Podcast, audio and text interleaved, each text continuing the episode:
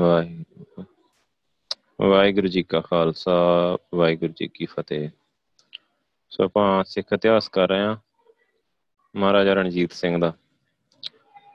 ਆਪਾਂ ਅੱਧਾ ਇਤਿਹਾਸ ਕਰ ਚੁੱਕੇ ਇਹਨਾਂ ਦਾ ਤੇ ਅੱਧਾ ਅੱਜ ਕਰਾਂਗੇ। ਨਸ਼ਹਿਰੇ ਦੀ ਜੰਗ ਤੋਂ ਅੱਗੇ ਕਰਾਂਗੇ। ਇਸ ਜੰਗ ਦੇ ਵਿੱਚ ਅਕਾਲੀ ਫੂਲਾ ਸਿੰਘ ਦੀ ਸ਼ਹੀਦੀ ਹੋਈ। ਸੋ ਨਸ਼ਹਿਰੇ ਦੀ ਜੰਗ ਆ ਜਿਹੜੀ, ਇਹਦੇ ਪਿੱਛੇ ਜਿਵੇਂ ਪਿੱਛੇ ਦੱਸਿਆ ਜਾ ਚੁੱਕਿਆ ਕਿ 1818 ਦੇ ਵਿੱਚ ਮਹਾਰਾਜਾ ਰਣਜੀਤ ਸਿੰਘ ਨੇ ਪੇਸ਼ਾਵਰ ਫਤਿਹ ਕਰਕੇ ਯਾਰ ਮੁਹੰਮਦ ਖਾਂ ਨੂੰ ਆਪਣੇ ਅਧੀਨ ਉੱਥੋਂ ਦਾ ਹਾਕਮ ਬਣਾਇਆ। ਉਹ ਲਾਹੌਰ ਦਰਬਾਰ ਨੂੰ ਟੈਕਸ ਭਰਦਾ ਹੈ। ਉਸ ਦਾ ਭਰਾ ਹੈ ਮੁਹੰਮਦ ਅਜੀਮ ਖਾਂ, ਕਾਬਲ ਦਾ ਵਜ਼ੀਰ ਤੇ ਬਾਰਕਜਈ ਕਬੀਲੇ ਦਾ ਸਰਦਾਰ ਸੀ ਉਹ। ਸੋ ਉਹਨੂੰ ਇਹ ਗੱਲ ਚੁਭਦੀ ਸੀ ਕਿ ਮੇਰਾ ਭਰਾ ਜਾਂ ਜਿਹੜਾ ਮਹਾਰਾਜਾ ਰਣਜੀਤ ਸਿੰਘ ਨੂੰ ਟੈਕਸ ਭਰੇ ਤੇ ਉਹਦੇ ਅਧੀਨ ਹੋਵੇ। ਨਾਲੇ ਮਹਾਰਾਜਾ ਸਾਹਿਬ ਨੂੰ ਜਿਹੜਾ ਦੂਜਾ ਭਰਾ ਸੀ ਜਬਾਰ ਖਾਂ, ਉਹਦੇ ਕੋਲੋਂ ਕਸ਼ਮੀਰ ਖੋਲਿਆ ਹੈ। ਉਸ ਤੋਂ ਪਹਿਲਾਂ ਮਹਾਰਾਜਾ ਨੇ ਜਹਾਂਦਾਦ ਖਾਂ ਪਾਸੋਂ ਅਟਕ ਦਾ ਕਿਲ੍ਹਾ ਖੋਲਿਆ ਹੈ। ਇਹਨਾਂ ਗੱਲਾਂ ਕਰਕੇ ਅਜੀਮ ਖਾਂ ਬੜਾ ਔਖਾ ਹੈ। ਉਹ ਚਾਹੁੰਦਾ ਹੈ ਕਿ ਹੋਰ ਤਾਂ ਨਹੀਂ ਪੇਸ਼ਾਵਰ ਤਾਂ ਜਿੱਤ ਕੇ ਪਠਾਣੀ ਰਾਜ ਦਾ ਅੰਗ ਬਣਾਇਆ ਜਾਵੇ ਤੇ ਸਿੱਖ ਰਾਜ ਅਟਕ ਦਰਿਆ ਤੋਂ ਪਰੇ ਪਰੇ ਹੀ ਰਹਿਣ ਦਿੱਤਾ ਜਾਵੇ। ਸੋ ਸਨ 1823 ਵਿੱਚ ਅਜੀਮ ਖਾਂ ਨੇ ਬਹੁਤ ਵੱਡਾ ਪਠਾਣੀ ਲਸ਼ਕਰ ਲੈ ਕੇ ਪੇਸ਼ਾਵਰ ਤੇ ਚੜ੍ਹਾਈ ਕੀਤੀ। ਨਾਲ ਹੀ ਉਹਨੇ ਜਹਾਦ ਦਾ ਢੋਲ ਵਜਾ ਦਿੱਤਾ, ਪਠਾਣਾ ਨੂੰ ਦੀਨ ਇਸਲਾਮ ਦੇ ਨਾਂ ਤੇ ਵੰਗਾਰਿਆ। ਉਸ ਦਾ ਭਰਾ ਹੀ ਯਾਰ ਮੁਹੰਮਦ ਖਾਂ ਪੇਸ਼ਾਵਰ ਦਾ ਹਾਕਮ ਸੀ, ਉਹਦੇ ਨਾਲ ਹੀ। ਉਹ ਸ਼ਹਿਰ ਛੱਡ ਕੇ ਤੇ ਪਹਾੜਾਂ 'ਚ ਜਾ ਲੁਕਿਆ। ਅਜੀਮ ਖਾਂ ਨੇ ਬਿਨਾਂ ਕਿਸੇ ਟਾਕਰੇ ਤੇ ਵਿਰੋਧ ਦੇ ਪੇਸ਼ਾਵਰ ਉੱਤੇ ਕਬਜ਼ਾ ਕਰ ਲਿਆ। ਆਸ-ਪਾਸ ਤੋਂ ਹਜ਼ਾਰਾਂ ਹੋਰ ਪਠਾਣ ਜਹਾਦ ਦੀ ਖਾਤਰ ਉਹਦੇ ਨਾਲ ਆਰ ਲਏ। ਸੋ ਉਹਨਾਂ ਨੇ ਸਿੱਖਾਂ ਦੇ ਨਾਲ ਦੋ ਹੱਥ ਕਰ ਲਈ। ਨਸ਼ਹਿਰਾ ਤੇ ਹਸ਼ਤ ਨਗਰ ਰਣਭੂਮੀ ਲਈ ਚੁਣੇ। ਸੋ ਜਦੋਂ ਮਹਾਰਾਜਾ ਰਣਜੀਤ ਸਿੰਘ ਨੂੰ ਇਸ ਗੱਲ ਦਾ ਪਤਾ ਲੱਗਾ ਤਾਂ ਉਹਨੇ ਵੀ ਜੰਗ ਦਾ ਨਗਾਰਾ ਵਜਾ ਦਿੱਤਾ। ਸ਼ਹਿਜ਼ਾਦਾ ਸ਼ੇਰ ਸਿੰਘ ਦੀ ਕਮਾਂਡ ਹੇਠ ਫੌਜ ਪੇਸ਼ਾਵਰ ਵੱਲ ਤੋਰੀ ਗਈ। ਮਗਰ ਹਰੀ ਸਿੰਘ ਨਲੂਆ ਤੁਰ ਪਿਆ। ਕੁਝ ਦਿਨਾਂ ਮਗਰੋਂ ਰਣਜੀਤ ਸਿੰਘ ਆਪ ਬਹੁਤ ਵੱਡੀ ਫੌਜ ਲੈ ਕੇ ਪੇਸ਼ਾਵਰ ਵੱਲ ਕੂਚ ਕਰ ਦਿੱਤਾ। ਅਕਾਲੀ ਫੂਲਾ ਸਿੰਘ, ਦੇਸਾ ਸਿੰਘ ਮਜੀਠੀਆ ਤੇ ਫਤਿਹ ਸਿੰਘ ਆਹਲੂਵਾਲੀਆ ਵੀ ਉਹਨਾਂ ਦੇ ਨਾਲ ਸੀ। ਸੋ ਅਜੀਮ ਖਾਂ ਨੇ ਆਪਣੇ ਭਤੀਜੇ ਮੁਹੰਮਦ ਜਮਾਨ ਨੂੰ ਭਾਰੀ ਲਸ਼ਕਰ ਦੇ ਕੇ ਜਹਾਂਗੀਰੇ ਦਾ ਕਿਲ੍ਹਾ ਸਰ ਕਰਨ ਦੇ ਲਈ ਭੇਜਿਆ। ਸੋ ਉੱਥੇ ਸਿੱਖ ਫੌਜ ਬੜੀ ਥੋੜ੍ਹੀ ਸੀ। ਪਠਾਣਾ ਨੇ ਕਿਲ੍ਹਾ ਸਰ ਕਰ ਲਿਆ। ਉੱਧਰੋਂ ਸ਼ਹਿਜ਼ਾਦਾ ਸ਼ੇਰ ਸਿੰਘ ਤੇ ਹਰੀ ਸਿੰਘ ਨਲੂਆ ਅਟਕ ਪਾਰ ਕਰਕੇ ਆ ਪਹੁੰਚੇ। ਉਹਨਾਂ ਨੇ ਜਹਾਂਗੀਰੇ ਦੇ ਉੱਪਰ ਦੁਬਾਰੇ ਕਬਜ਼ਾ ਕਰ ਲਿਆ। ਸੋ ਜਹਾਂਗੀਰੇ ਦੀ ਹਾਰ ਦੀ ਖਬਰ ਜਦੋਂ ਅਜੀਮ ਖਾਂ ਨੇ ਸੁਣੀ ਤਾਂ ਤੜਫ ਉੱਠਿਆ। ਉਸਨੇ ਦੋਸਤ ਮੁਹੰਮਦ ਖਾਂ ਜਬਾਰ ਖਾਨ ਦੀ ਕਮਾਂਡ ਹੇਠ ਗਾਜ਼ੀਆਂ ਦਾ ਇੱਕ ਤਕੜਾ ਲਸ਼ਕਰ ਆ ਜਿਹੜਾ ਉਹ ਜਹਾਂਗੀਰੇ ਵੱਲ ਭੇਜਿਆ।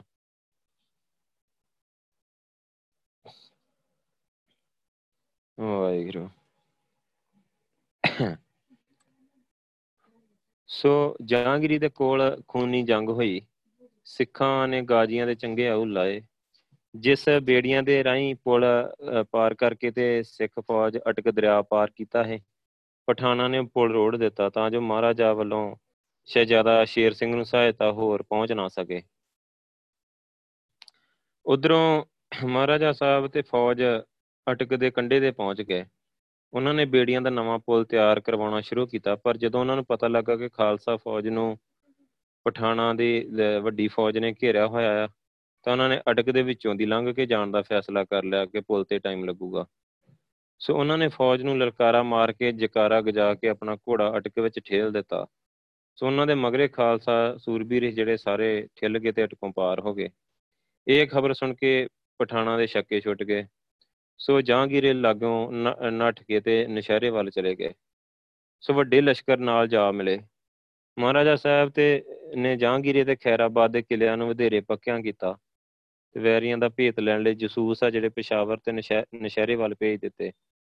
ਹੁਣ ਜਹਾਂਗੀਰੇ ਦੇ ਮੁਕਾਮ ਤੇ ਸਰਦਾਰ ਜੈ ਸਿੰਘ ਅਟਾਰੀ ਵਾਲਾ ਹੀ ਉਹ ਕਿਸੇ ਗੱਲੋਂ ਨਾਰਾਜ਼ ਹੋ ਕੇ ਤੇ ਇਧਰੋਂ ਖਾਲਸਾ ਰਾਜ ਦੀ ਸੇਵਾ ਛੱਡ ਕੇ ਤੇ ਕਾਬਲ ਚਲਾ ਗਿਆ ਹੈ। ਸੋ ਆਪਣੇ ਸਵਾਰਾਂ ਦੇ ਸਮੇਤ ਅਜੀਮ ਖਾਂ ਦੇ ਨਾਲ ਸੀ ਉਹ ਮਹਾਰਾਜੇ ਦੇ ਨਾਲ ਆ ਮਿਲਿਆ। ਉਹਨੇ ਆ ਕੇ ਉਹਨਾਂ ਨੇ ਉਹਨੂੰ ਮਾਫ਼ ਕਰਕੇ ਤੇ ਪਹਿਲੀ ਪਦਵੀ 'ਤੇ ਬਹਾਲ ਕਰ ਦਿੱਤਾ। ਸੋ ਮਹਾਰਾਜਾ ਨੇ ਪਠਾਣਾ ਦੇ ਉੱਪਰ ਹੱਲੇ ਦੀ ਵਿਉਂਤ ਤਿਆਰ ਕਰ ਲਈ ਪੂਰੀ। ਫੌਜ ਦੇ 4 ਹਿੱਸੇ ਕੀਤੇ ਗਏ। ਇੱਕ ਹਿੱਸੇ ਦੀ ਕਮਾਨ ਅਕਾਲੀ ਫੂਲਾ ਸਿੰਘ ਨੂੰ ਦਿੱਤੀ ਗਈ। ਉਸ ਨੂੰ ਇੱਕ ਪਾਸਿਓਂ ਹੱਲਾ ਕਰਨ ਦਾ ਹੁਕਮ ਹੋਇਆ। ਸਰਦਾਰ ਦੇਸਾ ਸਿੰਘ ਮਜੀਠੀਏ ਤੇ ਸਰਦਾਰ ਫਤਿਹ ਸਿੰਘ ਆਹਲੂਵਾਲੀਆ ਦੀ ਕਮਾਂਡ ਹੇਠ ਦੂਜੇ ਹਿੱਸੇ ਨੇ ਦੂਜੇ ਪਾਸਿਓਂ ਹੱਲਾ ਕਰਨਾ ਹੈ।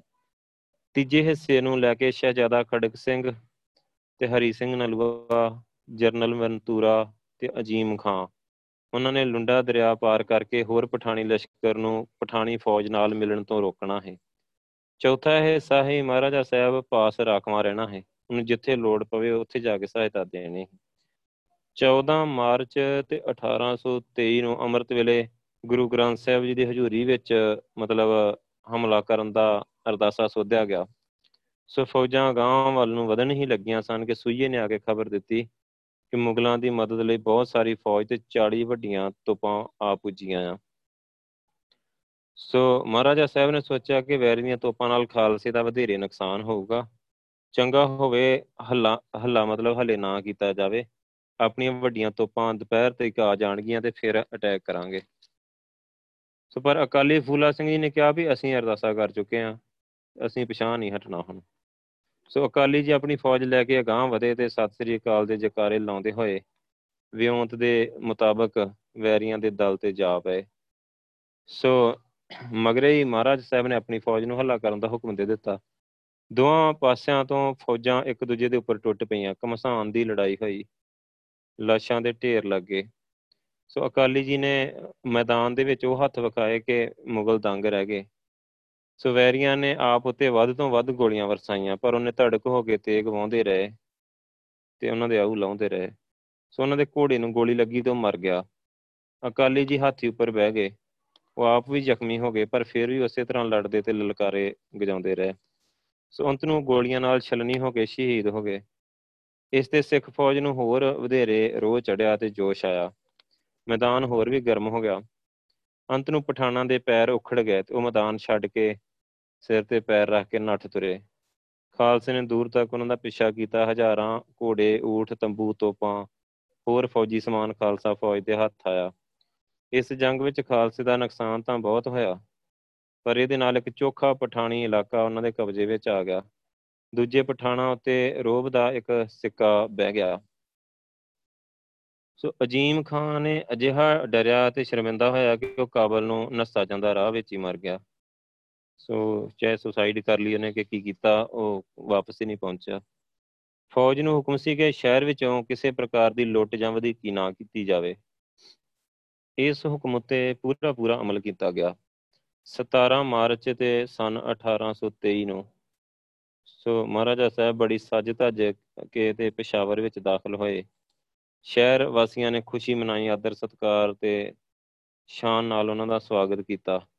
ਕੁਝ ਦਿਨ ਮਗਰੋਂ ਯਾਰ ਮੁਹੰਮਦ ਖਾਂ ਤੇ ਦੋਸਤ ਮੁਹੰਮਦ ਖਾਂ, ਜਿਹੜੇ ਉਹ ਪਹਾੜੀਆਂ 'ਚ ਜਾ ਕੇ ਲੁੱਗੇ ਸੀ, ਉਹ ਮਹਾਰਾਜਾ ਸਾਹਿਬ ਦੀ ਸੇਵਾ 'ਚ ਹਾਜ਼ਰ ਹੋਏ। ਉਹਨਾਂ ਨੇ ਆਪਣੀ ਪਿਛਲੀ ਭੁੱਲ ਲਈ ਮਾਫੀ ਮੰਗੀ, 50 ਵਧੀਆ ਘੋੜੇ ਤੇ ਹੋਰ ਕੀਮਤੀ ਤੋਹਫੇ ਭੇਟ ਕੀਤੇ। ਸੋ ਅਗਾਂਹ ਲਈ ਉਹਨਾਂ ਨੇ ਅਧੀਨ ਰਹਿਣ ਦਾ ਜਿਹੜਾ ਸੀ ਇਕਰਾਰ ਕੀਤਾ। ਖੁੱਲ੍ਹ ਦਿਲੇ ਮਹਾਰਾਜਾ ਸਾਹਿਬ ਨੇ ਉਹਨਾਂ ਨੂੰ ਮਾਫ਼ ਕਰ ਦਿੱਤਾ ਤੇ ਯਾਰ ਮੁਹੰਮਦ ਖਾਨ ਨੂੰ ਪੇਸ਼ਾਵਰ ਦਾ ਜਿਹੜਾ ਹਾਕਮ ਆ ਉਹ ਦੁਬਾਰੇ ਫਿਰ ਨਿਯਤ ਕਰ ਦਿੱਤਾ। ਸੋ ਉਸ ਤੋਂ ਅੱਗੇ ਇਹ ਜੰਗ ਜਿੱਤ ਕੇ ਮਹਾਰਾਜਾ ਸਾਹਿਬ 27 ਅਪ੍ਰੈਲ ਤੇ 1823 ਨੂੰ ਲਾਹੌਰ ਪਹੁੰਚੇ। ਇਸ ਜੰਗ ਦੇ ਵਿੱਚ ਅਕਾਲੀ ਫੂਲਾ ਸਿੰਘ ਦੀ ਸ਼ਹੀਦੀ ਹੋ ਗਈ ਸੀ। ਰਣਜੀਤ ਸਿੰਘ ਬਹੁਤ ਰੋਇਆ ਸੀ ਉਹਦੀ ਸ਼ਹੀਦੀ ਤੇ, ਬਹੁਤ ਜ਼ਿਆਦਾ। ਉਹ ਕਹਿੰਦਾ ਹੈ ਕਿ ਮੈਂ ਇੱਕ ਬਹੁਤ ਵੱਡਾ ਹੀਰਾ ਗਵਾ ਲਿਆ। ਉਹ ਅਕਾਲੀ ਫੂਲਾ ਸਿੰਘ ਦੀ ਨਾ ਬਹੁਤ ਰਿਸਪੈਕਟ ਕਰਦਾ ਹੈ ਵੈਸੇ, ਕਿਉਂਕਿ ਚਾਹੇ ਕਿ ਅਕਾਲੀ ਫੂਲਾ ਸਿੰਘ ਨੇ ਉਹਨੂੰ ਬੜਾ ਸਟ੍ਰਿਕਟ ਹੀ ਤੇ ਉਹਨੂੰ ਬੜਾ ਦਬਾ ਕੇ ਰੱਖਦਾ ਹੈ ਰਣਜੀਤ ਸਿੰਘ ਨੂੰ। ਸੋ ਇੱਦਾਂ ਵੀ ਹੋਇਆ ਕਿ ਕਾਫੀ ਦਿਨ ਲੜਾਈ ਚੱਲਦੀ ਰਹੀ ਨਸ਼ਹਿਰੇ ਦੀ। ਤੇ ਇਹਨਾਂ ਜਦੋਂ ਅਕਾਲੀ ਫੂਲਾ ਸਿੰਘ ਨੇ ਉਹਨੂੰ ਕਿਹਾ ਕਿ ਉਹ ਕਹਿੰਦਾ ਕਿ ਇੱਦਾਂ ਉੱਥੇ ਲੜਾਈ ਆ ਜਿਹੜੀ ਫਤਿਹ ਨਹੀਂ ਹੋ ਰਹੀ। ਸੋ ਫਿਰ ਉਹਨਾਂ ਨੇ ਕਿਹਾ ਕਿ ਇਹਨੇ ਸਿੱਧਾ ਹੀ ਕਿਹਾ ਹੈ ਅਕਾਲੀ ਫੂਲਾ ਸਿੰਘ ਨੇ, ਡੋਗਰਿਆਂ ਦੇ ਪਾਲਕਾ ਤੋਂ ਪਹਿਲਾਂ ਕਿਉਂ ਨਹੀਂ ਦੱਸਿਆ, ਇੰਨੀ ਦੇਰ ਖਾਲਸੇ ਨੂੰ ਉੱਥੇ ਤੂੰ ਪਰੇਸ਼ਾਨ ਕਰੀ ਰੱਖਿਆ। ਇੱਦਾਂ ਬੋਲਦਾ ਸੀ ਉਹ, ਉਹਦਾ ਬੜਾ ਚੜ੍ਹਦੀ ਕਲਾ ਵਾਲਾ ਸਿੰਘ ਸੀ ਉਹ। ਜਦੋਂ ਇਹਨੇ ਮਹਾਰਾਜਾ ਰਣਜੀਤ ਸਿੰਘ ਨੇ ਇੱਕ ਵਾਰੀ ਨਾ ਮੋਰਾਂ ਦਾ ਨਾਚ ਵੇਖਿਆ ਸੀ, ਉਹ ਹੈਗੀ ਸੀ ਉਹ ਡਾਂਸਰ ਸੀ। ਸੋ ਇੱਕ ਤੇ ਲੰਘ ਰਿਹਾ ਹੈ ਅਟਾਰੀ ਬਾਰਡਰ, ਜਿੱਥੇ ਹੁਣ ਇੱਥੋਂ ਲੰਘ ਰਿਹਾ ਹੈ ਅਟਾਰੀ ਦੇ ਕੋਲੋਂ, ਤੇ ਉੱਥੇ ਕਿਤੇ ਉਹਦਾ ਅਖਾੜਾ ਕੂੜਾ ਲੱਗਾ ਕੋਈ। ਸੋ ਇਹਦਾ ਲਾਮ ਲਸ਼ਕਰ ਲੰਘ ਰਿਹਾ ਹੈ, ਤੇ ਉਹ ਜਿਵੇਂ ਉਹਨਾਂ ਦੇ ਅਗਾੜੀ ਹੁੰਦੇ ਆ ਬੰਦੇ ਕੋਈ, ਤੇ ਉਹਨਾਂ ਨੇ ਬੇਨਤੀ ਕੀਤੀ ਵੀ ਮਹਾਰਾਜਾ ਸਾਹਿਬ ਨੂੰ ਮਤਲਬ ਸੱਦਾ ਦਿੱਤਾ ਜਾਂਦਾ ਹੈ ਮੋਹਰਾਂ ਵੱਲੋਂ, ਉਹਦੇ ਨਾਲ ਸਾਰੀ ਟੀਮ ਵੱਲੋਂ, ਜਿਵੇਂ ਹੁਣੀ ਕੋਈ ਅਖਾੜਾ ਲੱਗਾ ਹੋਵੇ ਕਿਸੇ ਗਾਇਕ ਦਾ ਜਾਂ ਇੱਦਾਂ, ਤੇ ਉਹ ਅਗਾੜੀ ਜਿਵੇਂ ਕੋਈ PM CM ਆਇਆ ਹੋਵੇ ਤੇ ਉਹ ਬੁਲਾ ਲੈਂਦੇ ਸਪੈਸ਼ਲ। ਸੋ ਕਈ ਤਾਂ ਕਹਿੰਦੇ ਕਿ ਉਹ ਗਿਆ ਸੀ ਉੱਥੇ, ਕਈ ਕਹਿੰਦੇ ਗਿਆ ਨਹੀਂ, ਉਹਨੇ ਆਪਣਾ ਨਾ ਕੁਝ ਇਨਾਮ ਭੇਜ ਦਿੱਤਾ ਸੀ, ਪਰ ਉਹ ਗਿਆ ਸੀ। ਇਤਿਹਾਸ 'ਚ ਆਉਂਦਾ ਜਿਵੇਂ ਉਹ ਗਿਆ ਤੇ ਉਹਨੇ ਮਤਲਬ ਇੱਕ ਕੈਂਠਾ ਨੂੰ ਦੇ ਦਿੱਤਾ ਸੀ ਇਨਾਮ ਵਜੋਂ। ਸੋ ਇਸੇ ਗੱਲ ਦੀ ਜਦੋਂ ਖਬਰ ਇੱਥੋਂ ਤੱਕ ਆਈ, ਅਕਾਲ ਤਖ਼ਤ ਦਾ ਜਥੇਦਾਰ ਸੀ ਅਕਾਲੀ ਫੂਲਾ ਸਿੰਘ, ਸੋ ਉਹਨੇ ਉਸੇ ਵੇਲੇ ਤਲਬ ਕਰ ਲਿਆ। ਸੋ ਉਹਨੇ ਜਦੋਂ ਤਲਬ ਕਰ ਲਿਆ ਤੇ ਉਹਨੇ ਬੁਲਾ ਕੇ ਤੇ ਉਹਨੇ ਕਿਹਾ ਵੀ ਤੂੰ ਕਿਉਂ ਗਿਆ, ਤੂੰ ਇੱਕ ਮਤਲਬ ਸਿੱਖਾਂ ਦਾ ਮਹਾਰਾਜਾ ਆ ਤੂੰ, ਜੇ ਤੂੰ ਜਾਏਗਾ ਤੇ ਫਿਰ ਸਾਰੇ ਸਿੱਖ ਮਤਲਬ ਕੰਜਰੀਆਂ ਦਾ ਨਾਚ ਵੇਖਣ ਜਾਣਗੇ। ਸੋ ਉਹਨੇ ਉਹਨੂੰ ਪੰਥ ਵਿੱਚੋਂ ਛੇਕ ਦਿੱਤਾ। ਜਦੋਂ ਪੰਥ ਵਿੱਚੋਂ ਛੇਕਿਆ ਤੇ ਸਾਰਿਆਂ ਨੂੰ ਹੁਕਮ ਕਰ ਦਿੱਤਾ ਸਿੱਖ ਪੰਥ ਨੂੰ ਵੀ ਉਹਨੂੰ ਕਿਸੇ ਨੇ ਬੁਲਾਉਣਾ ਨਹੀਂ ਆ।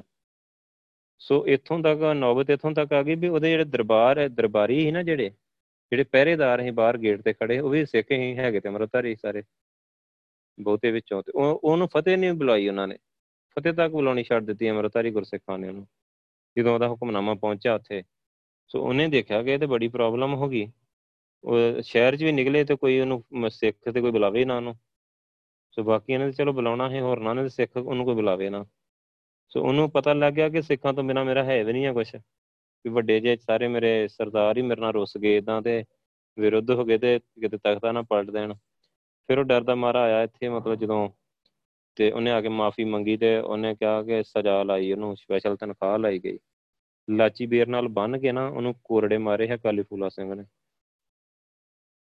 ਮਤਲਬ ਕੋਰੜੇ ਹੁੰਦੇ ਆ ਜਿਵੇਂ ਛਾਂਟਾ ਨਹੀਂ ਹੁੰਦਾ, ਬੈਂਤ ਜਿਹਨੂੰ ਕਹਿੰਦੇ ਆ, ਤੇ ਨਾਲ ਕੁਛ ਹੋਰ ਉਹਨੂੰ ਨਾਲ ਜੁਰਮਾਨਾ ਵੀ ਪਾਇਆ ਗਿਆ।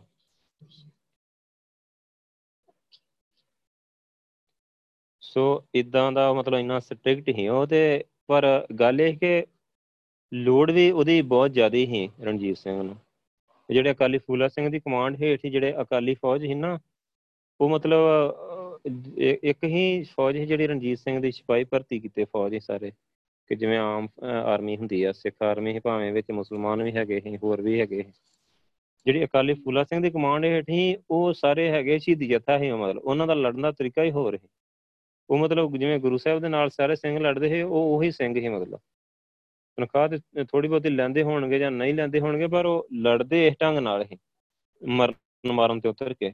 ਸੋ ਉਹ ਜੱਥੇ ਤੋਂ ਬਿਨਾਂ ਆਪਣੀ ਫੌਜ ਨੂੰ ਅਧੂਰਾ ਸਮਝਦਾ ਹੈ, ਸੋ ਇਸ ਕਰਕੇ ਉਹਨਾਂ ਨੂੰ ਹਰ ਵੇਲੇ ਨਾਲ ਹੀ ਰੱਖਦਾ। ਤੇ ਜਦੋਂ ਇੱਥੇ ਉਹਨਾਂ ਦਾ ਸ਼ਹੀਦੀ ਹੋ ਗਈ ਨਸ਼ਹਿਰੇ, ਮਤਲਬ ਬੜੇ ਵੱਡੇ ਵੱਡੇ ਜਿਹੜੇ ਮੋਰਚੇ ਹੁੰਦੇ ਆ ਅਕਾਲੀ ਫੂਲਾ ਸਿੰਘ ਦੇ, ਉਹ ਜੱਥੇ ਦੇ ਨਾਲ ਉਹਨੇ ਜਿੱਤੇ। ਸੋ ਉਹ ਉਹਨੂੰ ਰਣਜੀਤ ਸਿੰਘ ਦਿਲੋਂ ਤਾਂ ਜਾਣਦਾ ਹੈ ਕਿ ਉਹ ਅਸਲੀ ਗੁਰਸਿੱਖ ਆ ਤੇ ਉਹ ਰੱਬ ਦਾ ਪਿਆਰਾ ਬੰਦਾ ਆ, ਸਿਮਰਨ ਵਾਲਾ ਭਗਤੀ ਵਾਲਾ ਗੁਰਸਿੱਖ ਆ। ਸੋ ਜਦੋਂ ਉਹਦੀ ਸ਼ਹੀਦੀ ਹੋ ਗਈ ਨਸ਼ਹਿਰੇ ਤੇ ਰਣਜੀਤ ਸਿੰਘ ਨੇ ਇੱਥੋਂ ਤੱਕ ਕਹਿ ਦਿੱਤਾ ਕਿ ਮੈਨੂੰ ਇਸ ਜਿੱਤ ਦੀ ਕੋਈ ਖੁਸ਼ੀ ਨਹੀਂ ਆ, ਮਤਲਬ ਕਿ ਮਤਲਬ ਜਿੱਤਿਆ ਨਾ ਜਿੱਤਿਆ ਮੈਨੂੰ ਇੱਕੋ ਜਿਹਾ ਲੱਗ ਰਿਹਾ, ਮੈਂ ਇੱਕ ਹੀਰਾ ਗਵਾ ਲਿਆ ਆਪਣਾ। ਸੋ ਉਸ ਤੋਂ ਅੱਗੇ ਸਰਹੱਦੀ ਗੜਬੜ, ਮਹਾਰਾਜਾ ਤੇ ਅੰਗਰੇਜ਼। ਸੱਯਦ ਅਹਿਮਦ ਦਾ ਜਹਾਦ। ਸੰਨ 1827 ਵਿੱਚ ਅੰਗਰੇਜ਼ੀ ਇਲਾਕੇ ਦੇ ਵਿੱਚ ਦਹਿਸ਼ਤਨਾ ਅੰਗਰੇਜ਼ੀ ਇਲਾਕੇ ਦਾ ਸ਼ਹਿਰ ਸੀ ਬਰੇਲੀ, ਇੱਥੋਂ ਦਾ ਵਸਨੀਕ ਸੀ ਸੱਯਦ ਅਹਿਮਦ।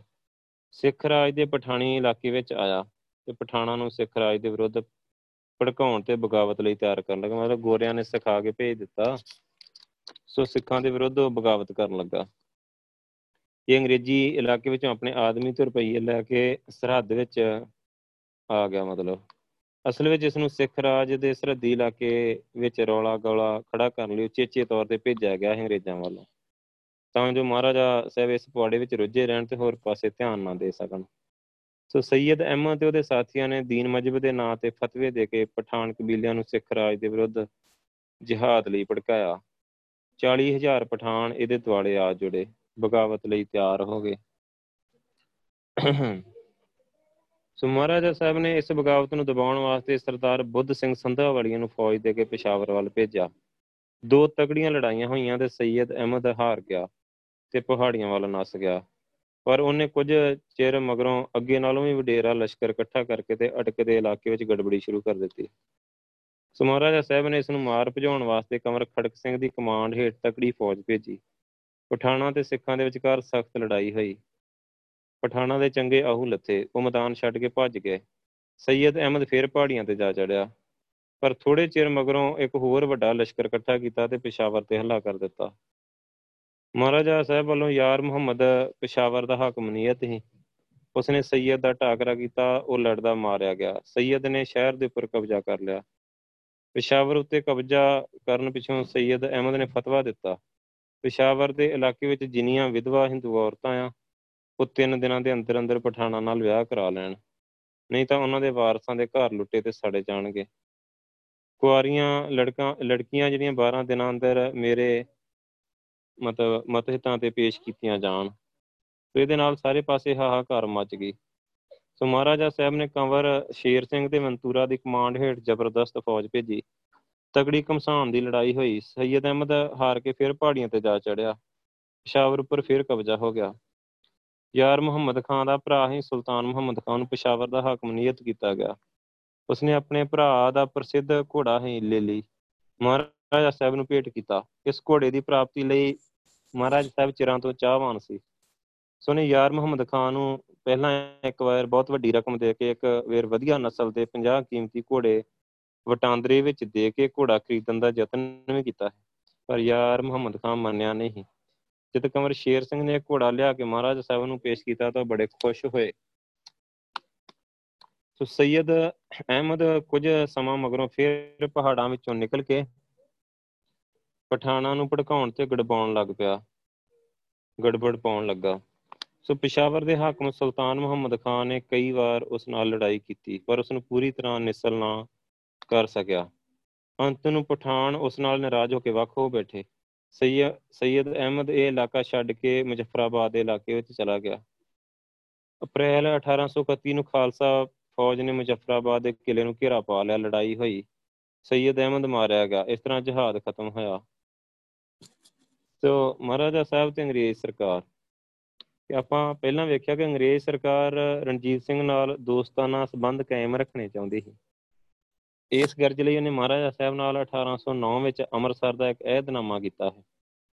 ਜਦੋਂ ਜਨਵਰੀ 1812 ਵਿੱਚ ਕੰਵਰ ਖੜਕ ਸਿੰਘ ਦਾ ਵਿਆਹ ਹੋਇਆ ਸੀ ਤਾਂ ਅੰਗਰੇਜ਼ ਸਰਕਾਰ ਵੱਲੋਂ ਹੈਗਾ ਹੈ ਕਰਨਲ ਡੇਵਿਡ ਅਕਟਰਲੋਨੀ ਤੋਹਫੇ ਲੈ ਕੇ ਹਾਜ਼ਰ ਹੋਇਆ ਹੈ। ਸੋ ਜਦ ਸਨ 1826 ਦੀਆਂ ਗਰਮੀਆਂ ਵਿੱਚ ਮਹਾਰਾਜਾ ਸਾਹਿਬ ਬਿਮਾਰ ਹੋਏ ਤਾਂ ਅੰਗਰੇਜ਼ ਡਾਕਟਰ ਨੇ ਉਹਨਾਂ ਦਾ ਇਲਾਜ ਕੀਤਾ। ਮਤਲਬ ਦੂਜੇ ਪਾਸਿਓਂ ਮਹਾਰਾਜਾ ਸਾਹਿਬ ਦੀ ਮਿੱਤਰਤਾ ਕਾਇਮ ਰੱਖਣ ਦੇ ਚਾਹਵਾਨ ਸੀ ਉਹ। ਸੋ ਜਦੋਂ ਸਨ 1827 ਦੀਆਂ ਗਰਮੀਆਂ ਵਿੱਚ ਅੰਗਰੇਜ਼ ਵੱਡਾ ਹਾਕਮ ਹੈ, ਉਹਦਾ ਨਾਂ ਹੈ ਲਾਰਡ ਐਮਹਰਸਟ, ਕਲਕੱਤੇ ਤੋਂ ਸ਼ਿਮਲੇ ਆਇਆ ਤਾਂ ਮਹਾਰਾਜਾ ਸਾਹਿਬ ਨੇ ਫਕੀਰ ਅਜੀਜ਼ੁਦੀਨ ਤੇ ਦੀਵਾਨ ਮੋਤੀ ਰਾਮ ਨੂੰ ਗਵਰਨਰ ਜਨਰਲ ਲਈ ਉਹਨੇ ਕੀਮਤੀ ਤੋਹਫੇ ਦੇ ਕੇ ਸ਼ਿਮਲੇ ਭੇਜਿਆ। ਸੋ ਇਹਨਾਂ ਦੋਹਾਂ ਦਾ ਖਾਸ ਆਦਰ ਸਤਿਕਾਰ ਕੀਤਾ ਗਿਆ। ਮਗਰੋਂ ਲਾਰਡ ਐਮਹਰਸਟ ਹੀ ਇਹਨੇ ਵੀ ਕਈ ਕੀਮਤੀ ਤੋਹਫੇ ਤੇ ਮਤਲਬ ਮਹਾਰਾਜਾ ਸਾਹਿਬ ਵੱਲ ਭੇਜੇ।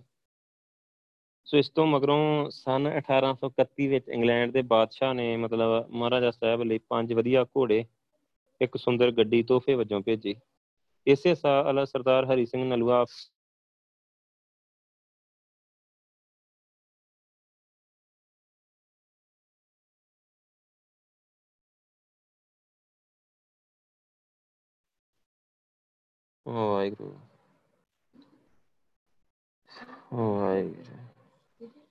ਧੰਨਾ ਸਿੰਘ ਮਲਵਈ ਹੀ ਇੱਕ ਅਜੀਤ ਸਿੰਘ ਸੰਧਾਂਵਾਲੀਆ ਤੇ ਲਹਿਣਾ ਸਿੰਘ ਮਜੀਠੀਆ ਨੂੰ ਗਵਰਨਰ ਜਨਰਲ ਹੈਗਾ ਹੈ ਲਾਰਡ ਬੈਂਟਿੰਕ, ਉਹਦੇ ਨਾਲ ਮੁਲਾਕਾਤ ਲਈ ਭੇਜਿਆ। ਉਹਨਾਂ ਦਾ ਬਹੁਤ ਆਦਰ ਸਤਿਕਾਰ ਕੀਤਾ ਗਿਆ। ਇਸ ਮੌਕੇ ਤੇ ਇੱਕ ਦਿਨ ਹੈਗਾ ਸੀ ਲਾਰਡ ਬੈਂਟਿੰਕ ਹੀ ਉਹਦੀ ਫਕੀਰ ਅਜੀਜ਼ੁਦੀਨ ਨਾਲ ਗੱਲਬਾਤ ਹੋ ਰਹੀ ਸੀ। ਗਵਰਨਰ ਜਨਰਲ ਨੇ ਪੁੱਛਿਆ ਕਿ ਫਕੀਰ ਜੀ ਮਹਾਰਾਜ ਸਾਹਿਬ ਕਿਹੜੀ ਅੱਖੋਂ ਕਾਣੇ ਆ? ਸੋ ਅੱਗੋਂ ਫਕੀਰ ਅਜੀਜ਼ੁਦੀਨ ਨੇ ਜਵਾਬ ਦਿੱਤਾ, ਮਹਾਰਾਜਾ ਸਾਹਿਬ ਦਾ ਚਿਹਰਾ ਅਜਿਹਾ ਤੇਜ਼ ਭਰਿਆ ਕਿ ਮੈਨੂੰ ਅੱਖਾਂ ਚੁੱਕ ਕੇ ਗਹੁ ਨਾਲ ਵੇਖਣ ਦਾ ਹੀਆ ਕਦੇ ਨਹੀਂ ਪਿਆ, ਇਸ ਕਰਕੇ ਮੈਂ ਦੱਸੋਂ ਅਸਮਰੱਥ ਹਾਂ ਕਿ ਉਹਦੀ ਕਿਹੜੀ ਅੱਖ ਮਾਰੀ ਹੋਈ ਹੈ। ਸੋ ਲਾਹੌਰ ਦਰਬਾਰ ਦੇ ਇਹਨਾਂ ਮੁਖੀਆਂ ਨਾਲ ਮੁਲਾਕਾਤ ਤੋਂ ਇਹ ਵਿਲੀਅਮ ਬੈਂਟਿੰਕ ਹੀ ਜਿਹੜਾ ਦੇ ਮਨ ਵਿੱਚ ਮਹਾਰਾਜਾ ਸਾਹਿਬ ਨਾਲ ਮੁਲਾਕਾਤ ਕਰਨ ਲਈ ਚਾਹ ਪੈਦਾ ਹੋਈ। ਸੋ ਉਹਨੇ ਆਪਣਾ ਇੱਕ ਖਾਸ ਆਦਮੀ ਮਹਾਰਾਜਾ ਦੇ ਪਾਸ ਭੇਜਿਆ ਤਾਂ ਜੋ ਉਹਨਾਂ ਨੂੰ ਮਨਾਇਆ ਜਾਵੇ। ਉਹ ਮੰਨ ਗਏ। ਮੁਲਾਕਾਤ ਵਾਸਤੇ ਰੋਪੜ ਚੁਣਿਆ ਗਿਆ। ਜ਼ੋਰ ਸ਼ੋਰ ਦੀਆਂ ਤਿਆਰੀਆਂ ਹੋਈਆਂ। ਦੋਹੀਂ ਪਾਸੇ ਬਹੁਤ ਧਨ ਤੇ ਮਿਹਨਤ ਖਰਚ ਕਰਕੇ ਥਾਂ ਥਾਂ ਤੇ ਸਜਾਇਆ ਤੇ ਸ਼ਿੰਗਾਰਿਆ ਗਿਆ। ਮਹਾਰਾਜਾ ਸਾਹਿਬ 15 ਅਕਤੂਬਰ ਤੇ 1831 ਨੂੰ ਲਾਹੌਰੋਂ ਰੋਪੜ ਨੂੰ ਕੂਚ ਕੀਤਾ। 26 ਅਕਤੂਬਰ ਨੂੰ ਉਹ ਲਾਰਡ ਬੈਂਟਿੰਕ ਹੀ ਉਹ ਵੀ ਸਤਲੁਜੋਂ ਪਾਰ ਜਾ ਕੇ ਮਿਲੇ। ਅਗਲੇ ਦਿਨ ਦੋਹਾਂ ਧਿਰਾਂ ਵੱਲੋਂ ਇੱਕ ਦੂਜੇ ਦਾ ਬੜਾ ਆਦਰ ਸਤਿਕਾਰ ਕੀਤਾ ਗਿਆ। ਇਸ ਮੁਲਾਕਾਤ ਤੋਂ ਜਿਹੜਾ ਗਵਰਨਰ ਜਨਰਲ ਸੀ ਉਹਦਾ ਮਨੋਰਥ ਦੁਨੀਆ ਨੂੰ ਇਹ ਦੱਸਣਾ ਹੈ ਕਿ ਦੋਹਾਂ ਹਕੂਮਤਾਂ ਵਿਚਕਾਰ ਪੂਰਨ ਏਕਤਾ ਆ।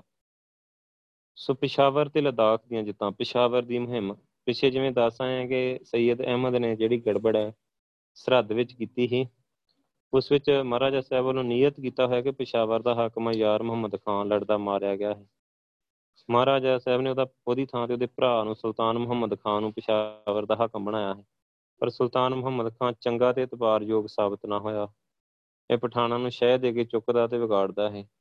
ਸੋ ਮਹਾਰਾਜਾ ਸਾਹਿਬ ਨੇ ਨਿੱਤ ਦਾ ਕਜੀਆ ਮੁਕਾਉਣ ਲਈ ਪੇਸ਼ਾਵਰ ਨੂੰ ਪੂਰਨ ਤੌਰ ਤੇ ਸਿੱਖ ਰਾਜ ਵਿੱਚ ਮਿਲਾਉਣ ਦਾ ਫੈਸਲਾ ਕਰ ਲਿਆ ਤੇ ਉਹਨਾਂ ਨੇ 1834 ਵਿੱਚ ਆਪਣੇ ਪੋਤਰੇ ਕੰਵਰ ਨੌ ਨਿਹਾਲ ਸਿੰਘ ਤੇ ਸਰਦਾਰ ਹਰੀ ਸਿੰਘ ਨਲੂਏ ਦੀ ਕਮਾਂਡ ਹੇਠ ਜ਼ਬਰਦਸਤ ਫੌਜ ਪੇਸ਼ਾਵਰ ਨੂੰ ਭੇਜੀ।